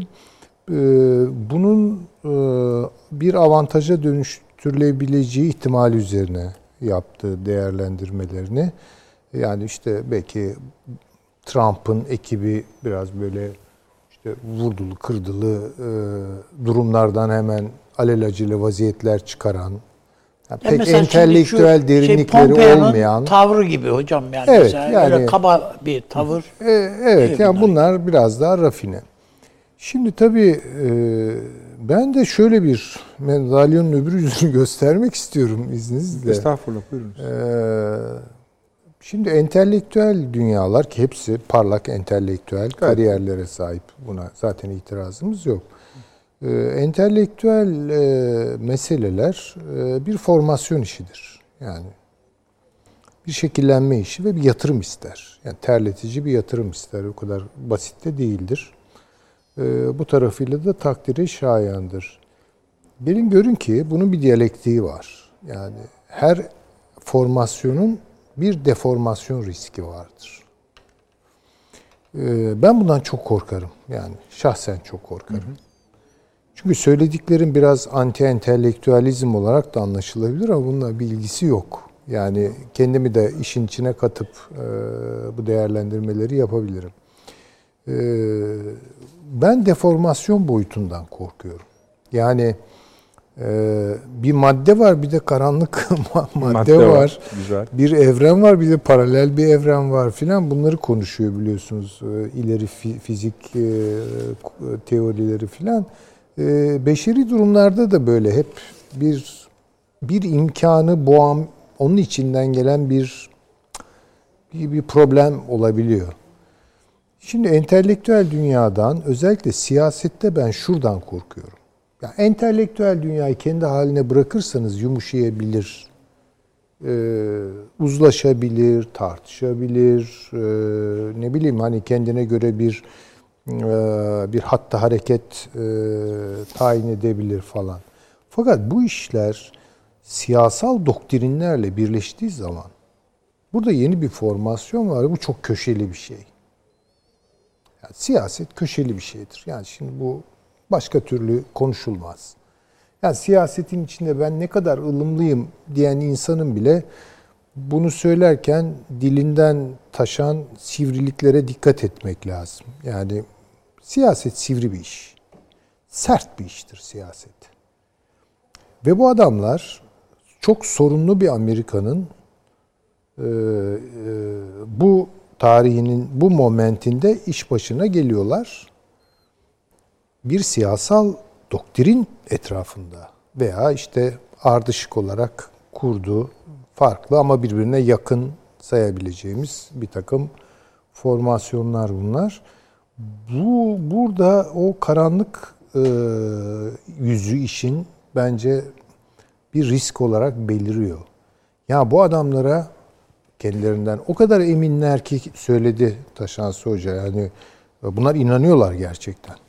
Şimdi zihninizde bir dünya kurduğunuz zaman ve bunu bir siyasal doktrin e, noktasında veya noktayı nazarında savunmaya başladığınız zaman olgular, faktler size rağmen gelişse bile siz onların üzerinde fikirlerinizle ısrarcı olursunuz. Yani böyle bir bir mesele var.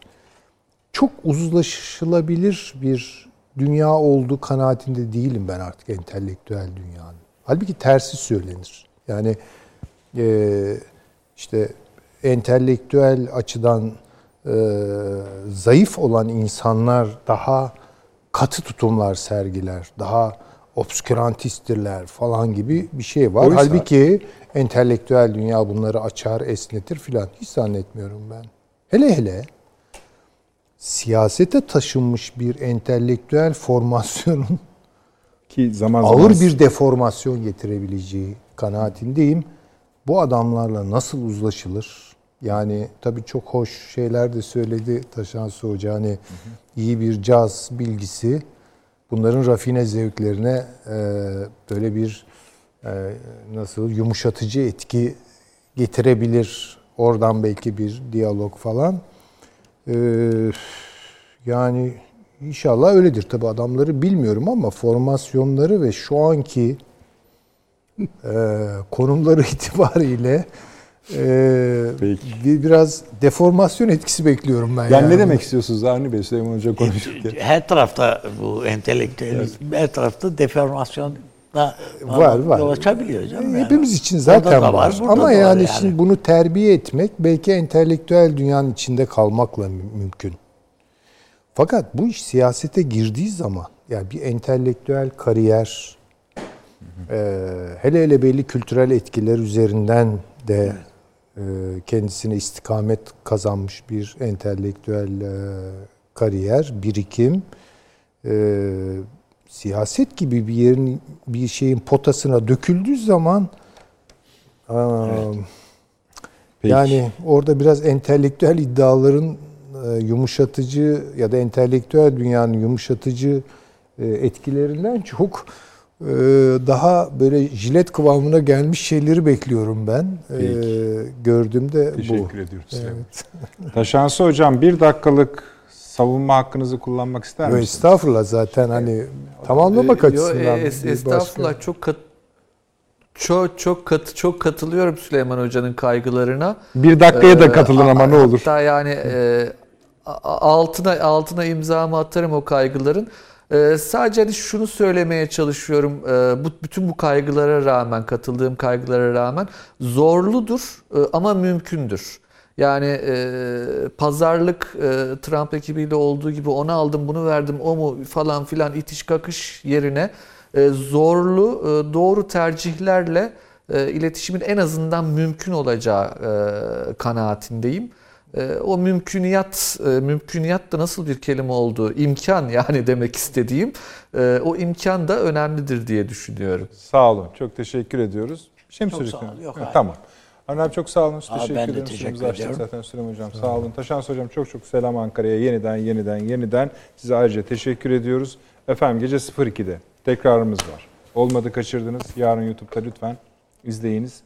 Ee, bence güzel bir program oldu. Umarım bir takım eksikleri tamamlamıştır. Daha önemlisi bizim için farklı açılar sunma imkanı getirmiştir. Şimdi hemen sizin e, bütün sosyal medya kulvarlarından, kanallarından attığınız mesajlara bakacağız, okuyacağız, değerlendireceğiz efendim. Hepsi başımızın üstüne iyi geceler diliyoruz.